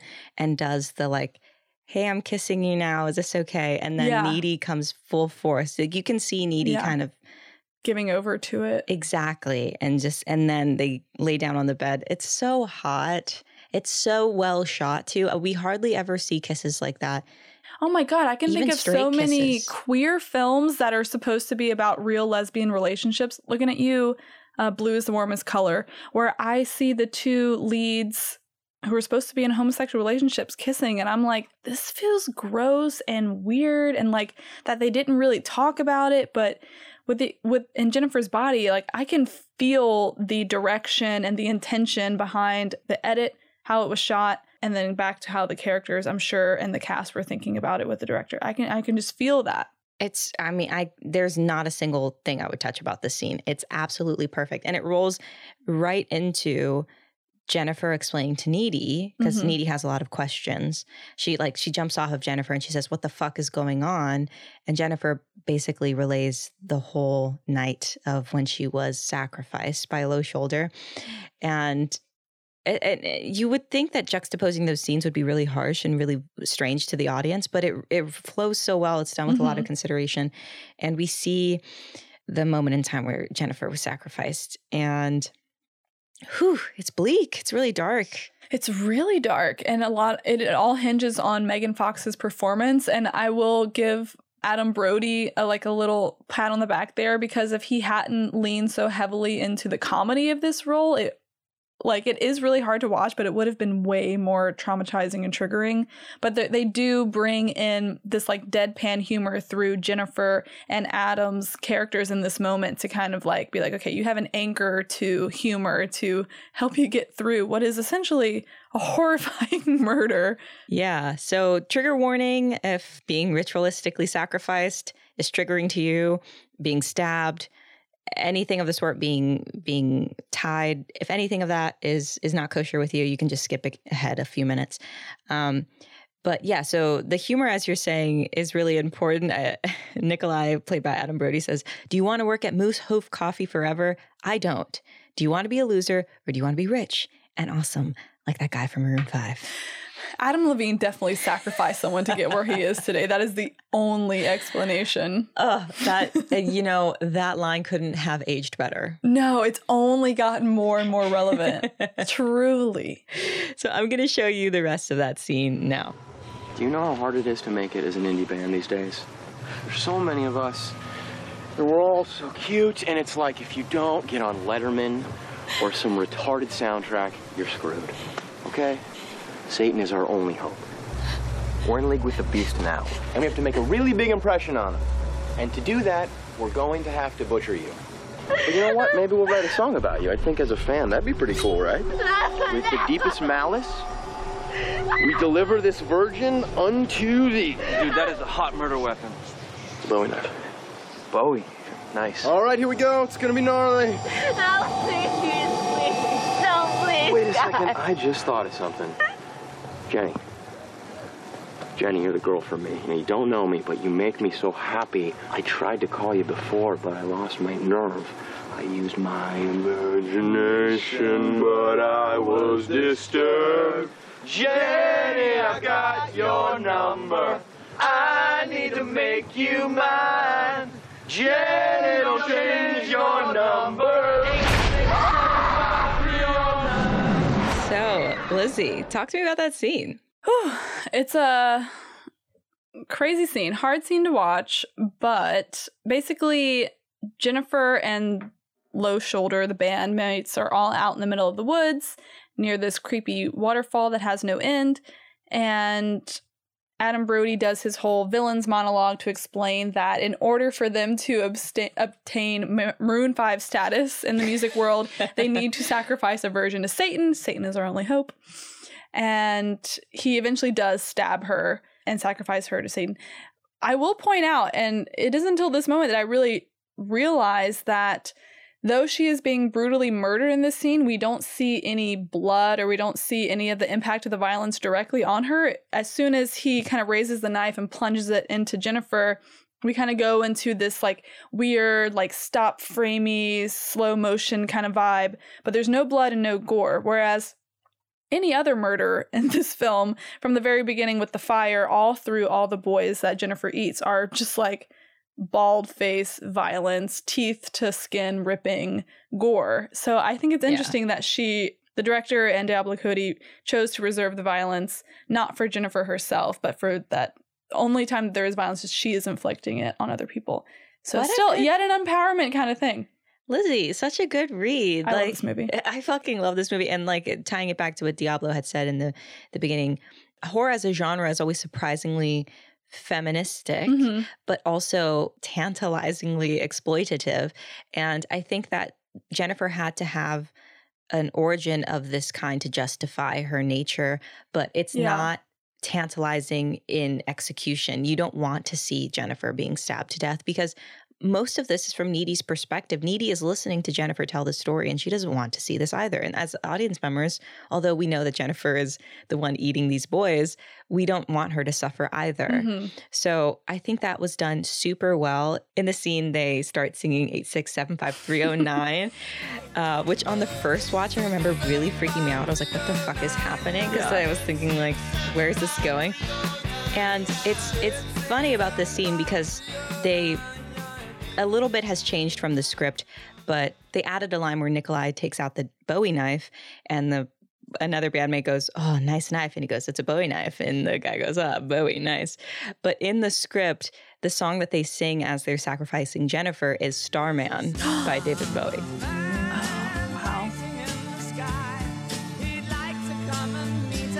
Wow. So what I imagine happened from script to screen was they realized that they couldn't get Starman and very quickly pivoted to 8675309 but then threw that nod into the Bowie knife which Yeah. is just so fucking nice. And also this film heavily centers around music even though it's not exactly about musical people, but I think Diablo Cody just has this incredible way of of cementing characters in time, and you've seen it with Juno as well. That soundtrack was phenomenal. Yeah.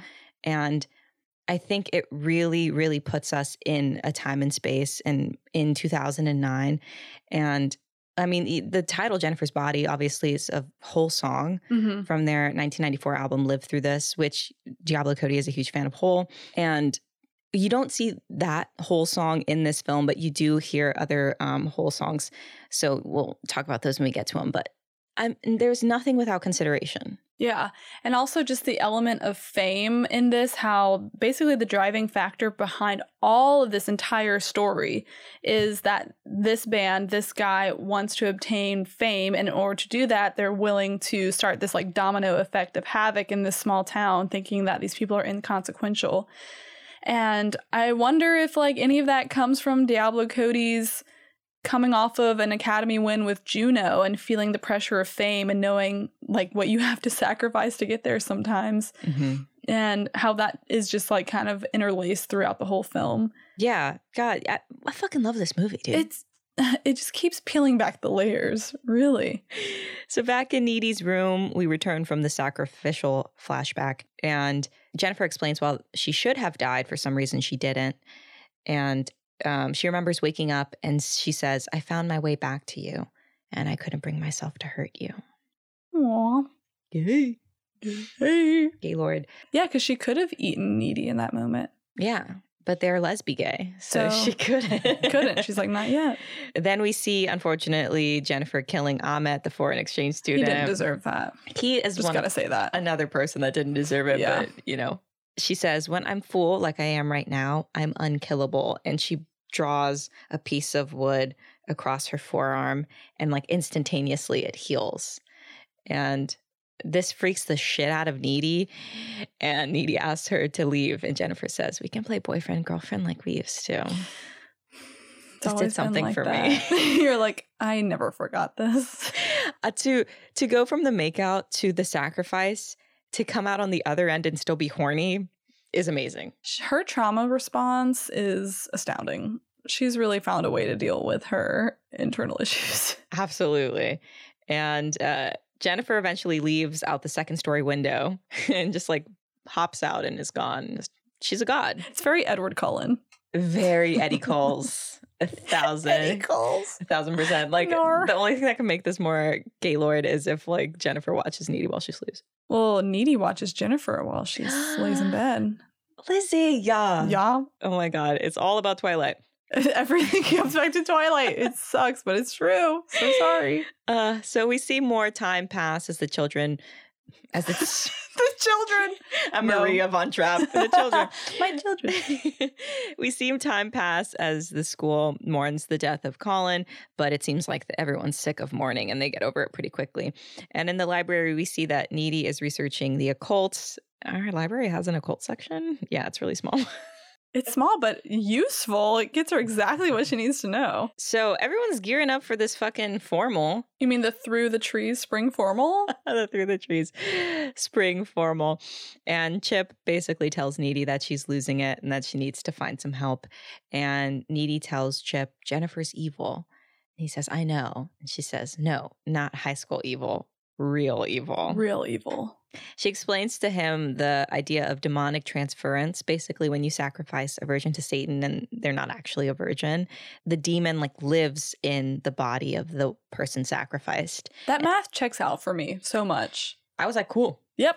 Except that. I actually didn't need the scene. I was on board. I love hearing the lore behind it though. Like I love the Buffy scene where they go to the library and stay up all night researching. They finally crack it. I was like, my God, It's a succubus. it's a big bunny demon. And everyone's like, sounds fucking good. all right, it has three rules. Here they are. All right, this is how we defeat it. I love that. It's like, you know, I'm on board, but Yeah. this is a little fun thing for you guys. yeah, it's just the, the tech behind it, you know? yeah. So Needy breaks up with Chip. Wah, wah, because it's Oh, not safe for them to be together. Okay. Don't care. I honestly don't give a toot. So Needy makes Chip promise that he's not going to go to this dance. He doesn't really promise it, but he doesn't not promise it, and then he ends up getting ready to go to the dance anyways, like a fucking idiot. Oh,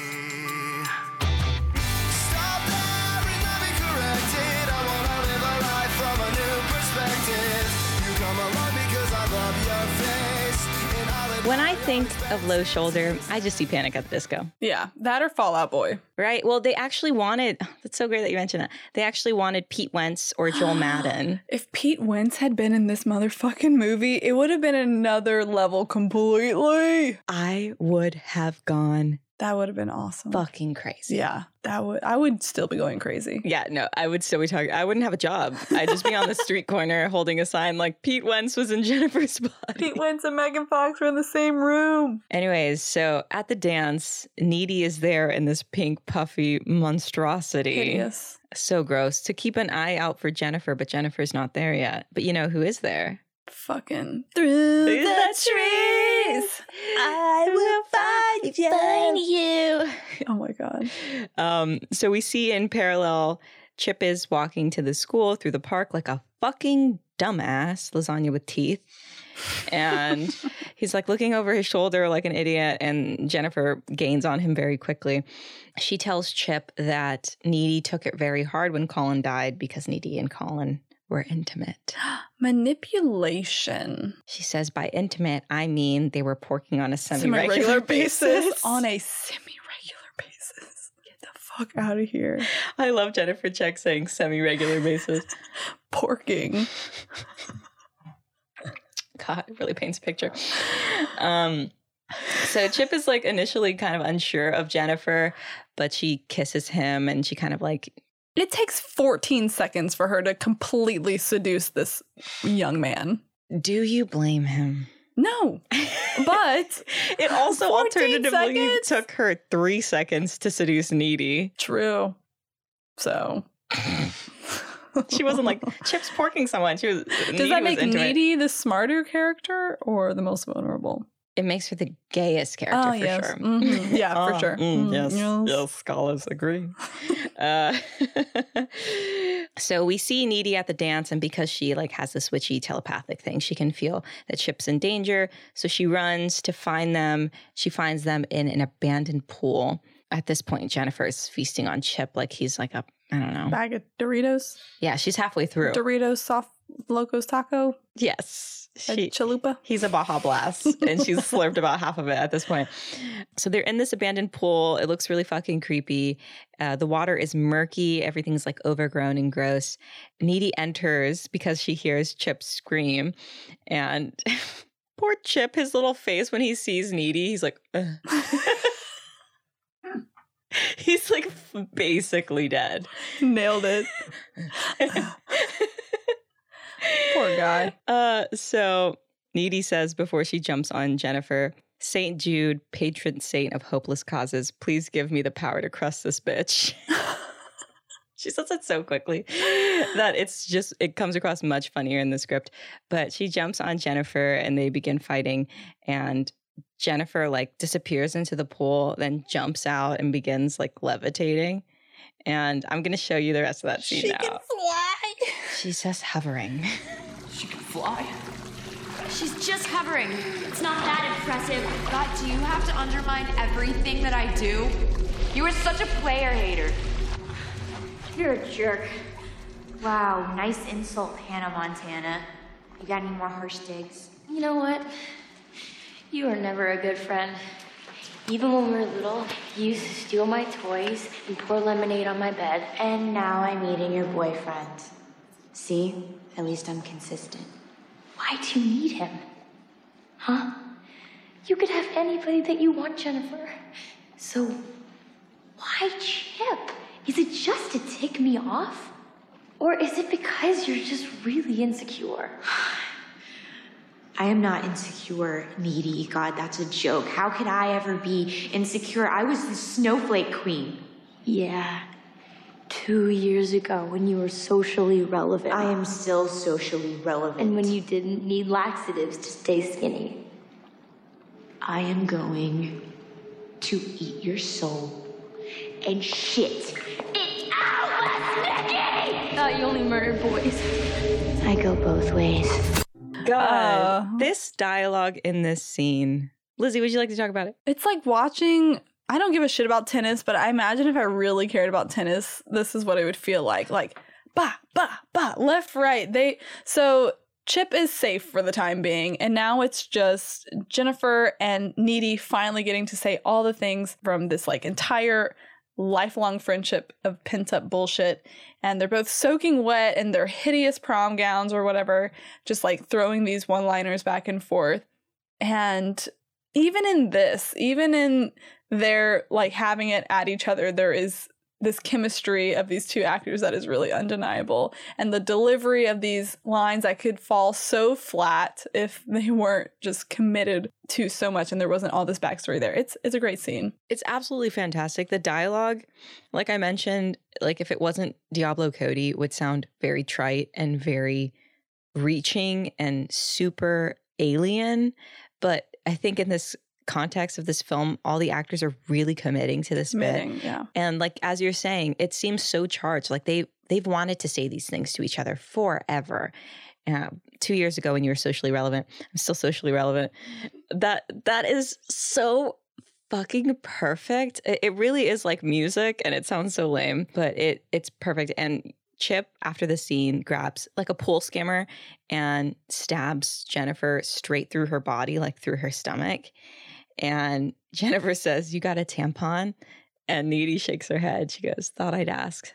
Seemed like you might be plugging. That is the line for me. That is the line for me. That's it. The movie could end at this point. It's like we're in this ridiculous situation. Let's just go to that next level and just make it happen.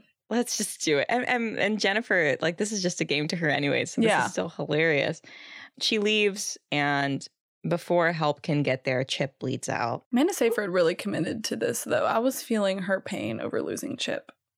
Fabulous actress. Amanda Incredible. Seyfried. She can send Jennifer's body. She could send Mamma Mia. Is there anything Yeah. she can't do? No, she can do everything. First Reformed, also fabulous. Never seen it, have you? Well, it's great. Fabulous. You only saw it because Ethan Hawke's in it. And, sir, back at Jennifer's house. Okay, so after this point, we come back to our first flashback. So, like, Needy starts off in the mental hospital telling the story of her watching Jennifer through her window. And then we go back two months to see when this all started. But now we're back at Needy at Jennifer's window. And Needy bursts through and swings a hammer at Jennifer and then jumps on top of Jennifer on Jennifer's bed. And she says, Best friends forever, huh? You killed my boyfriend, you dumb bitch. what else can you say in that moment? Hey, Needy pulls out a box cutter from her waist and says, You know what this is? It's for cutting boxes. God, do you get your murder weapons from Home Depot? In the script, when Needy delivers that line, she goes to cross Jennifer's crotch. So cutting boxes, her box. It does it didn't come across in the screen whatsoever, but I Yeah. just thought that part was really funny. Then Jennifer bites Needy and says, Do you buy all your murder weapons at Home Depot? God, you're butch. God, you're butch. I She is fucking the top. line. She's the top. I'm sorry. Jennifer's the top. Yeah, ob- obviously. I was saying Amanda Seyfried's the top. You think? Well, in the makeout scene and in this scene, she's on top. So how much more top can a top get? I think they're both giving verse. Sure, we all have our opinions, don't we? and on this, we disagree. so important. so here's a line from the script that didn't really come across in the screen. It reads as such Jennifer's t shirt slides up to her armpits, exposing her breasts. For a moment, her eyes meet Needy's and she grins. It's as if she has control over Needy for a split second. Sexual control. Dot, dot, dot. yeah, well, the sexual control part was implied. However, I mean, there's definitely that whiff of that you get in pretty much every scene that Jennifer needs to have control of Needy. She can do it with just a few words or a look or getting really close to her neck and saying, Are you afraid? Like she basically can paralyze Needy with her, you know, homosexual urges. Yeah, I think, I mean, in the script, this scene happens way earlier. It follows the mental institution scene like right after. Oh, okay. In the in the screen, it happens takes place At towards the end, end yeah. of the film. But there's like so many lines like this in the script where so it's not something that you can argue was like a directorial choice to Mhm. make these characters charged. Like Diablo Cody wrote it very specifically to Yeah. happen and feel this way, uh, which I love. And as they fight, they begin to levitate. Needy pulls Jennifer's necklace off, her BFF necklace. Dude, their psychic connection is broken in that moment. taking the best friend charm and it's going in the dirt. In the dirt. Needy stabs Needy stabs Jennifer in the heart, and Jennifer says, "My dad." Okay, but like in all seriousness, it's a sad moment because like some part of you has to wonder if like sure Jennifer may have been an exploitative friend and used Needy in a way that was entirely fair, but most of her actions the last 2 months have been from this demon that lives inside of her. So Needy sacrificing her friend Jennifer is kind of at the expense of just saving the world from this demon, this boy eating demon, but like she does have to kill her friend that's in there as well.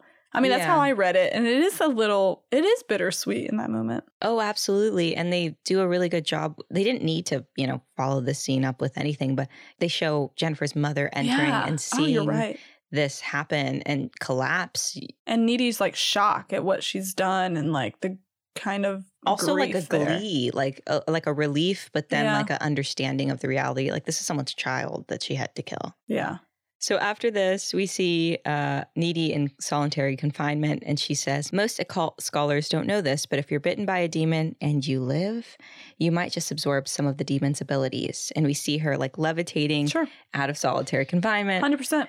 breaking out of the mental institution. Those are the rules of demonness. I don't know what to tell you. And then while hitchhiking, all right, so I painted a pretty clear picture of me reading the script on my iPod Touch, but what I did not touch on was I played this song on, there was like an app that was basically Guitar Hero for iPod Touch. You hit the, the directions. Yeah, where you would just like, It's tap like it with your, yeah. for I remember that. I had this song. I purchased this song and um, Coconut Records. Oh no! Yeah, Coconut. oh, we were just talking about Jason Schwartzman in the car the other day. You know, he's like related to fucking. He's a Coppola. I did know that somewhere deep in my brain. Coppolas are everywhere. Nick Cage is a Coppola. You're probably a Coppola. Hell. You know who else is a motherfucking Coppola? Since I referenced Princess Diaries, it's going in that dirt. Not her, but the hot boy with the bowl cut from Princess Diaries. Oh, Mike, Michael, Yeah, the one Like who the- plays the piano. Her her husband, the one that the pizza with the M and M's. Ooh, I could do the labor free. Him. Oh yeah, he's a Coppola as well. Sure, why not? I'm sick to myself. Lee, are you a Coppola? I don't know. Guess we'll have to find out. Anthology.com. What is it? Ancestry.com. uh, okay, so while hitchhiking, Needy finds the Bowie knife that Low Shoulder had tossed into Devil's Kettle, and she gets a ride from Lance Henriksen. Do you know anything about Lance Henriksen? No. Okay, so Lance Henriksen, uh, you might notice him from a bunch of horror movies. He's also in Dog Day Afternoon. Oh, love that movie. hmm He was actually the character of Terminator, that's played by Arnold Schwarzenegger, was written for him. Oh really? Mm-hmm. Oh wow. And it's funnily enough, I was I was looking him up because you know I was just interested in his work, and his early life is really interesting. He started in acting because he was a carpenter for sets, like theater sets, and he was asked to like audition for something, but he was functionally illiterate. No. Mhm. No way. So in order to perform, he would have his friends like record themselves saying the lines and then him practicing the lines with them. So every time he did a production, he knew everybody's lines, like Wow. front to back. So he's like Lea Michele.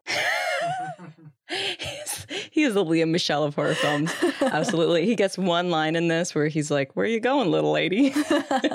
you know, I knew he was someone though because the way they lingered on him, I was like, this guy, all right, he's getting as much screen time as her mom. exactly. He must be Amy Sedaris level famous. Yeah. Uh, so she gets in the car with Lance Henriksen and she tells him that she's heading east. And she says, I'm following this rock band. And he says, Must be one hell of a group.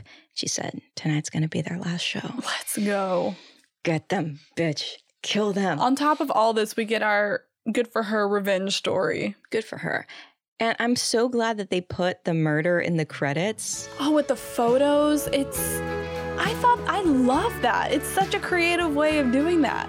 Yeah, so we we get like a mixture of flash photography and like hand cam footage of Low Shoulder at the peak of celebrity being chased by fans and paparazzi into a hotel and we see very quickly after A murder scene. they meet their demise. Needy reve- avenges Jennifer's demon death finally. So you know she cares about Jennifer. Mm. She breaks out of that prison and is like, I know exactly where I'm going. You're so right. Like she doesn't want to kill Jennifer. She kills Jennifer because Jennifer's off the rails and killed Chip. I think at that point Needy understands there's nothing I can do to stop this demon. Yeah. But if you think back to, you know, her bedroom where Jennifer is telling her this tale of being sacrificed, that's her best friend. Yeah. So that doesn't just go away. No, absolutely. She avenges her death. Like that is the end of this story. That's where we leave Needy. And I love how they used images and photography and this kind of like found footage element over the credits for the final scene of the movie. I've always said the credits can tell you a lot and can be used to like a really higher extent in a film than they than just like words over images and, and this is a perfect example of that. Plus with the Blondie song over it. Absolutely incredible. So there's a deleted scene of Low Shoulder playing at the prom, and they're doing a cover of In the Flesh. So that's you, you're Oh. hearing their cover of In the Flesh when they're, you know, when Needy is murdering them. I can't find that on the internet anywhere, so that's the reason that you didn't hear it. But yes, it's a cover of a Blondie track, and just incredible, incredible song choices through the whole movie. Whew. So Lizzie, we're out at the end. What do you think? Oh, How you I- feeling? We I love this movie. I'm we have really truly been wanting to do this movie since even before we knew what to call this motherfucking podcast. Even before we knew we were going to do a podcast, we knew we wanted to pay tribute to this movie somehow. I feel great. I love this movie so much more than I ever could have at the beginning after finally getting to air every thought I have in my head about it out with you. Yeah. You did such a good job of leading us through this as well. Like you wove all the elements so well and to bring our friends into it is so sweet. Thank you so much. I mean, before we, you know, wrap this up and get into reception, Lee, I I want to know like how do you feel about the movie in its entirety? How are you feeling? Love it. I think like as soon as I finished watching it, I messaged you both. I was like, you don't need to hear it from me, but this is a stone cold classic. It's an amazing movie. That's high praise. Lee Lee only watches the coolest fucking movies. That's true. If we can finally get a movie that's like Lee's like, oh yeah, fucking awesome. I'm like, yes, It's Lee Our- approved. like the Venn diagram of our movies with Lee, like the middle is like the cream of the crop. we took a break earlier to eat dinner and I asked Lee, "Have you seen music and lyrics?" of course not. That's my next goal is to make Lee watch music and lyrics. oh my god. Um, but as we were saying earlier, this film was incredibly mishandled at market, and that had a huge, huge factor in the critical flop that this film had to endure. Uh, with a budget of six, me, with a budget of sixteen million dollars, it went on to gross thirty-one point six million. Which you know, when you think of flops, that's not really like, it. That doubles. Wow, yeah, doubles. But that coupled with the harsh critical reviews from mostly white, mostly older men was basically the kiss of death for this film. And It was a temporary kiss of death, was it not? very very short lived, but I mean short lived took about 10 years for people to get on board. But folks who loved this film and saw it when it was released know that deep in our souls we always knew this was a good fucking movie. The resurgence can be attributed to a lot of different things, but what people like to peg it on is, you know, the Me Too movement, which happened, like Lizzie was saying, in 2016, which really contextualized the systematic abuse of women in Hollywood. And it forced Hollywood, whether it liked to or not, to atone for all of the hardship that it put on women, just like Megan Fox, for basically existing and being beautiful or just existing in the first place. And since then, you know, Hollywood has been forced, and I say forced because they would like to say they did it willingly, but we all know the truth, to diversify uh, across production, across casting, and also across critics, you know. And so now that more people of color, queer people, women, are critics, we get more honest reviews of films like this, and they're not cast out so quickly as it was in 2009. And I really want to read a review that came out right after this film's release. There's rumors on IMDb about like a sex scene that was shot and removed or maybe written and removed. I don't think that actually ever happened. I think these were just rumors. It's not in the script, but I would like to read from you an a review from 2009 because it's just like a time capsule of how shitty people were. So the review is titled "No Lesbian Makeout Sex Scene in Diablo Cody's Jennifer's Body Script." Is someone trying to generate press, or has film been perverted? Question mark. Sit down. uh, he's referencing the the makeout scene that, like I said, wasn't in the script but is in the film. He said, "But here's the thing: there's no such scene in the script. So is someone fibbing to generate press, or has the script changed to accommodate such a titillating scene? Probably the latter, but that would suck because it wouldn't be keeping with the tone of Jennifer's body, at least not exactly. Without giving away a lot, there is quite a bit of sexual tension in the screenplay between Megan Fox and Amanda Seyfried's characters, but wisely, it's never consummated. It's hinted at a few times, but perhaps director Karyn Kusama wasn't thinking subtly was the way to go. Or perhaps she directed one too many L word episodes to let the opportunity go. Yes, Fox is titillating. She admitted to GQ magazine that she had a teenage lesbian affair with a Russian stripper. Maybe she asked for the scene herself. Ugh. Like, I don't know for what publication this critic was writing, but I feel like critic reviews and even to an extent box office numbers don't hold the sway over the success of a film like they once did. Because a film can be super successful in the box office and still be like a cultural flop, quote unquote, in that it won't carry forward and be rewatched.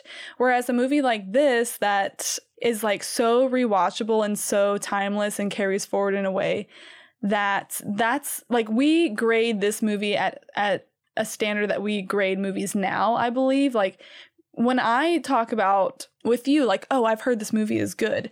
You think I'm fucking talking about the guy at the New York Times? Absolutely not. I'm talking about the handful of people on Letterboxd that I really care about, plus like the general public on my Instagram and Twitter and TikTok pages.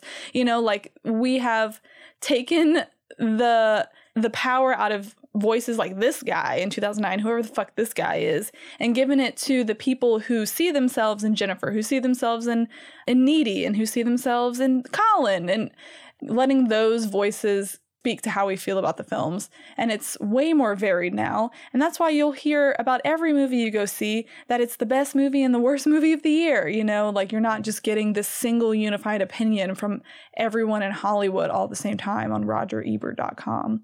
Yeah, you're you're so right. I mean, Me Too has forced Hollywood to to diversify and you know, they've they really dug their heels in the ground, especially with Harvey Weinstein. And now that people of minority have voices and are standing in positions of power, films like this don't get overlooked so easily. Mm-hmm.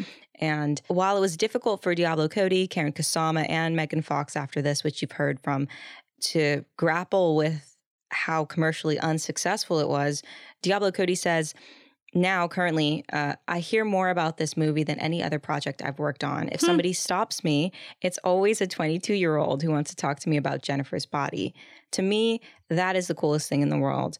I don't think you could legally see this movie when it came out and you found it Wow. Yeah, I I couldn't legally see this movie when when it came out when I was 13. I had to like sneak in and find it and it just goes to say that like this is such a classic for no other reason that the people who see it love it, but the society wouldn't like actually be pushing this movie on you. Yeah. And like I stand that if Jennifer's Body came out like next Friday, you know, as a Halloween release 2022, it would still be a hit but I think almost the fact that it was buried and slushed under this marketing that is so obliviously obtuse to what the movie's actually about, it just really speaks. It, it is like a time capsule of sorts to where we used to be and how much further we have to go because we're not anywhere near the representation and diversity that we that actually emulates what humanity is like.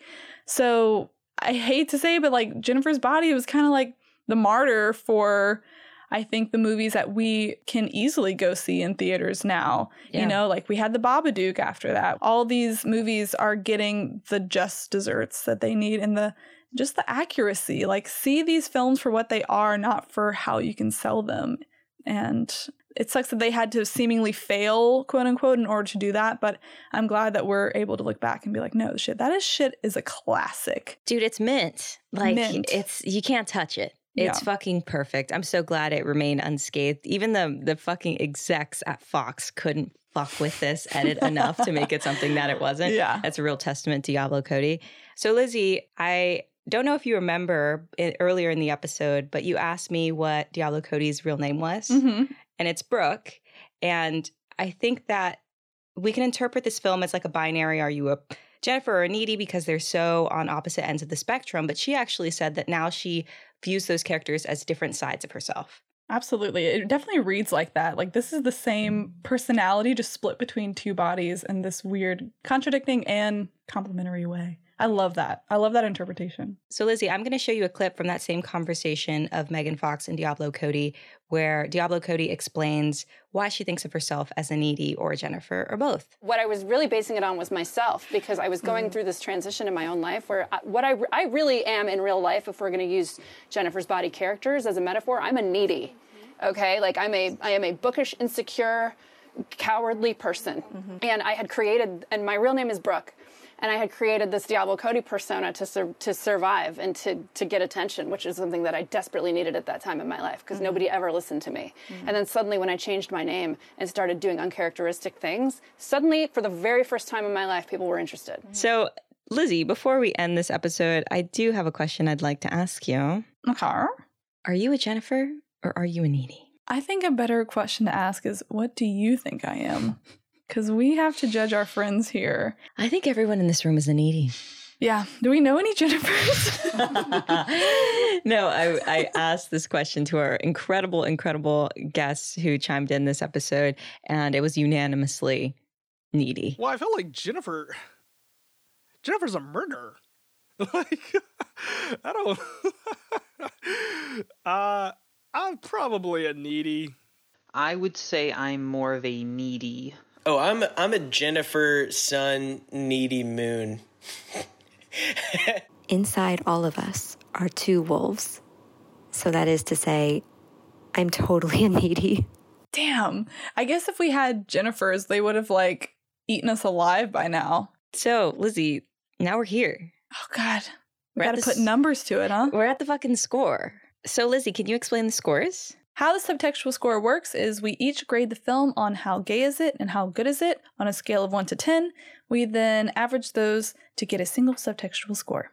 Yes, we do. So, Lizzie, how gay is this movie? So gay. Um like a 9. I would agree.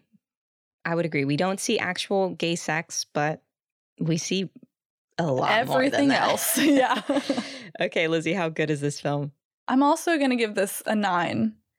I could even give it a 10. No, fuck it. I'm going to give it a 10. I'm gonna give it a 10 I too, enjoy bitch. this movie so much. Every time I watch it, it just there's a whole nother layer to it every time. Yes, it gives this film an overall subtextual score of 9.5. Let's fucking go. Obviously in our top 10 overall movies, right? Where does it fall in the top 10 ranking? Yeah, it's number four. Let's go. And only because we don't see gay sex, but Hey, it is better than some of the other movies on there. true. And you'll hear more about that in our anniversary episode where we round up all of our top best and our top worst and the current rankings of those films. So please tune into that next month when we talk about that. Our 1 year anniversary. One years old. Baby turns 1. Ah, so exciting. Okay, Lizzie. Any any last words?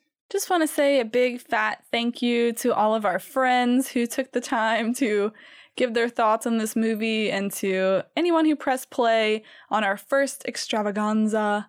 We will be doing more. Yes, the big hitters will be in the extravaganza format. So, again, like as Lizzie was saying, thank you so much for listening. We're almost a year old. This is such a delight for us as people who could talk about Jennifer's body for probably seven hours straight. We've been in this little room a long time. yeah, so I'm really, really glad you guys are listening to this. And um, we just love you very much. Thank you so much. Yeah, happy Halloween, and we'll see you in November, normal month. Normal month. Bye bye now. Bye bye. Thanks for listening to this episode. We hope you enjoyed it. If you'd like to keep this content ad-free, please consider supporting us at patreon.com slash subtextualpod. See you next week.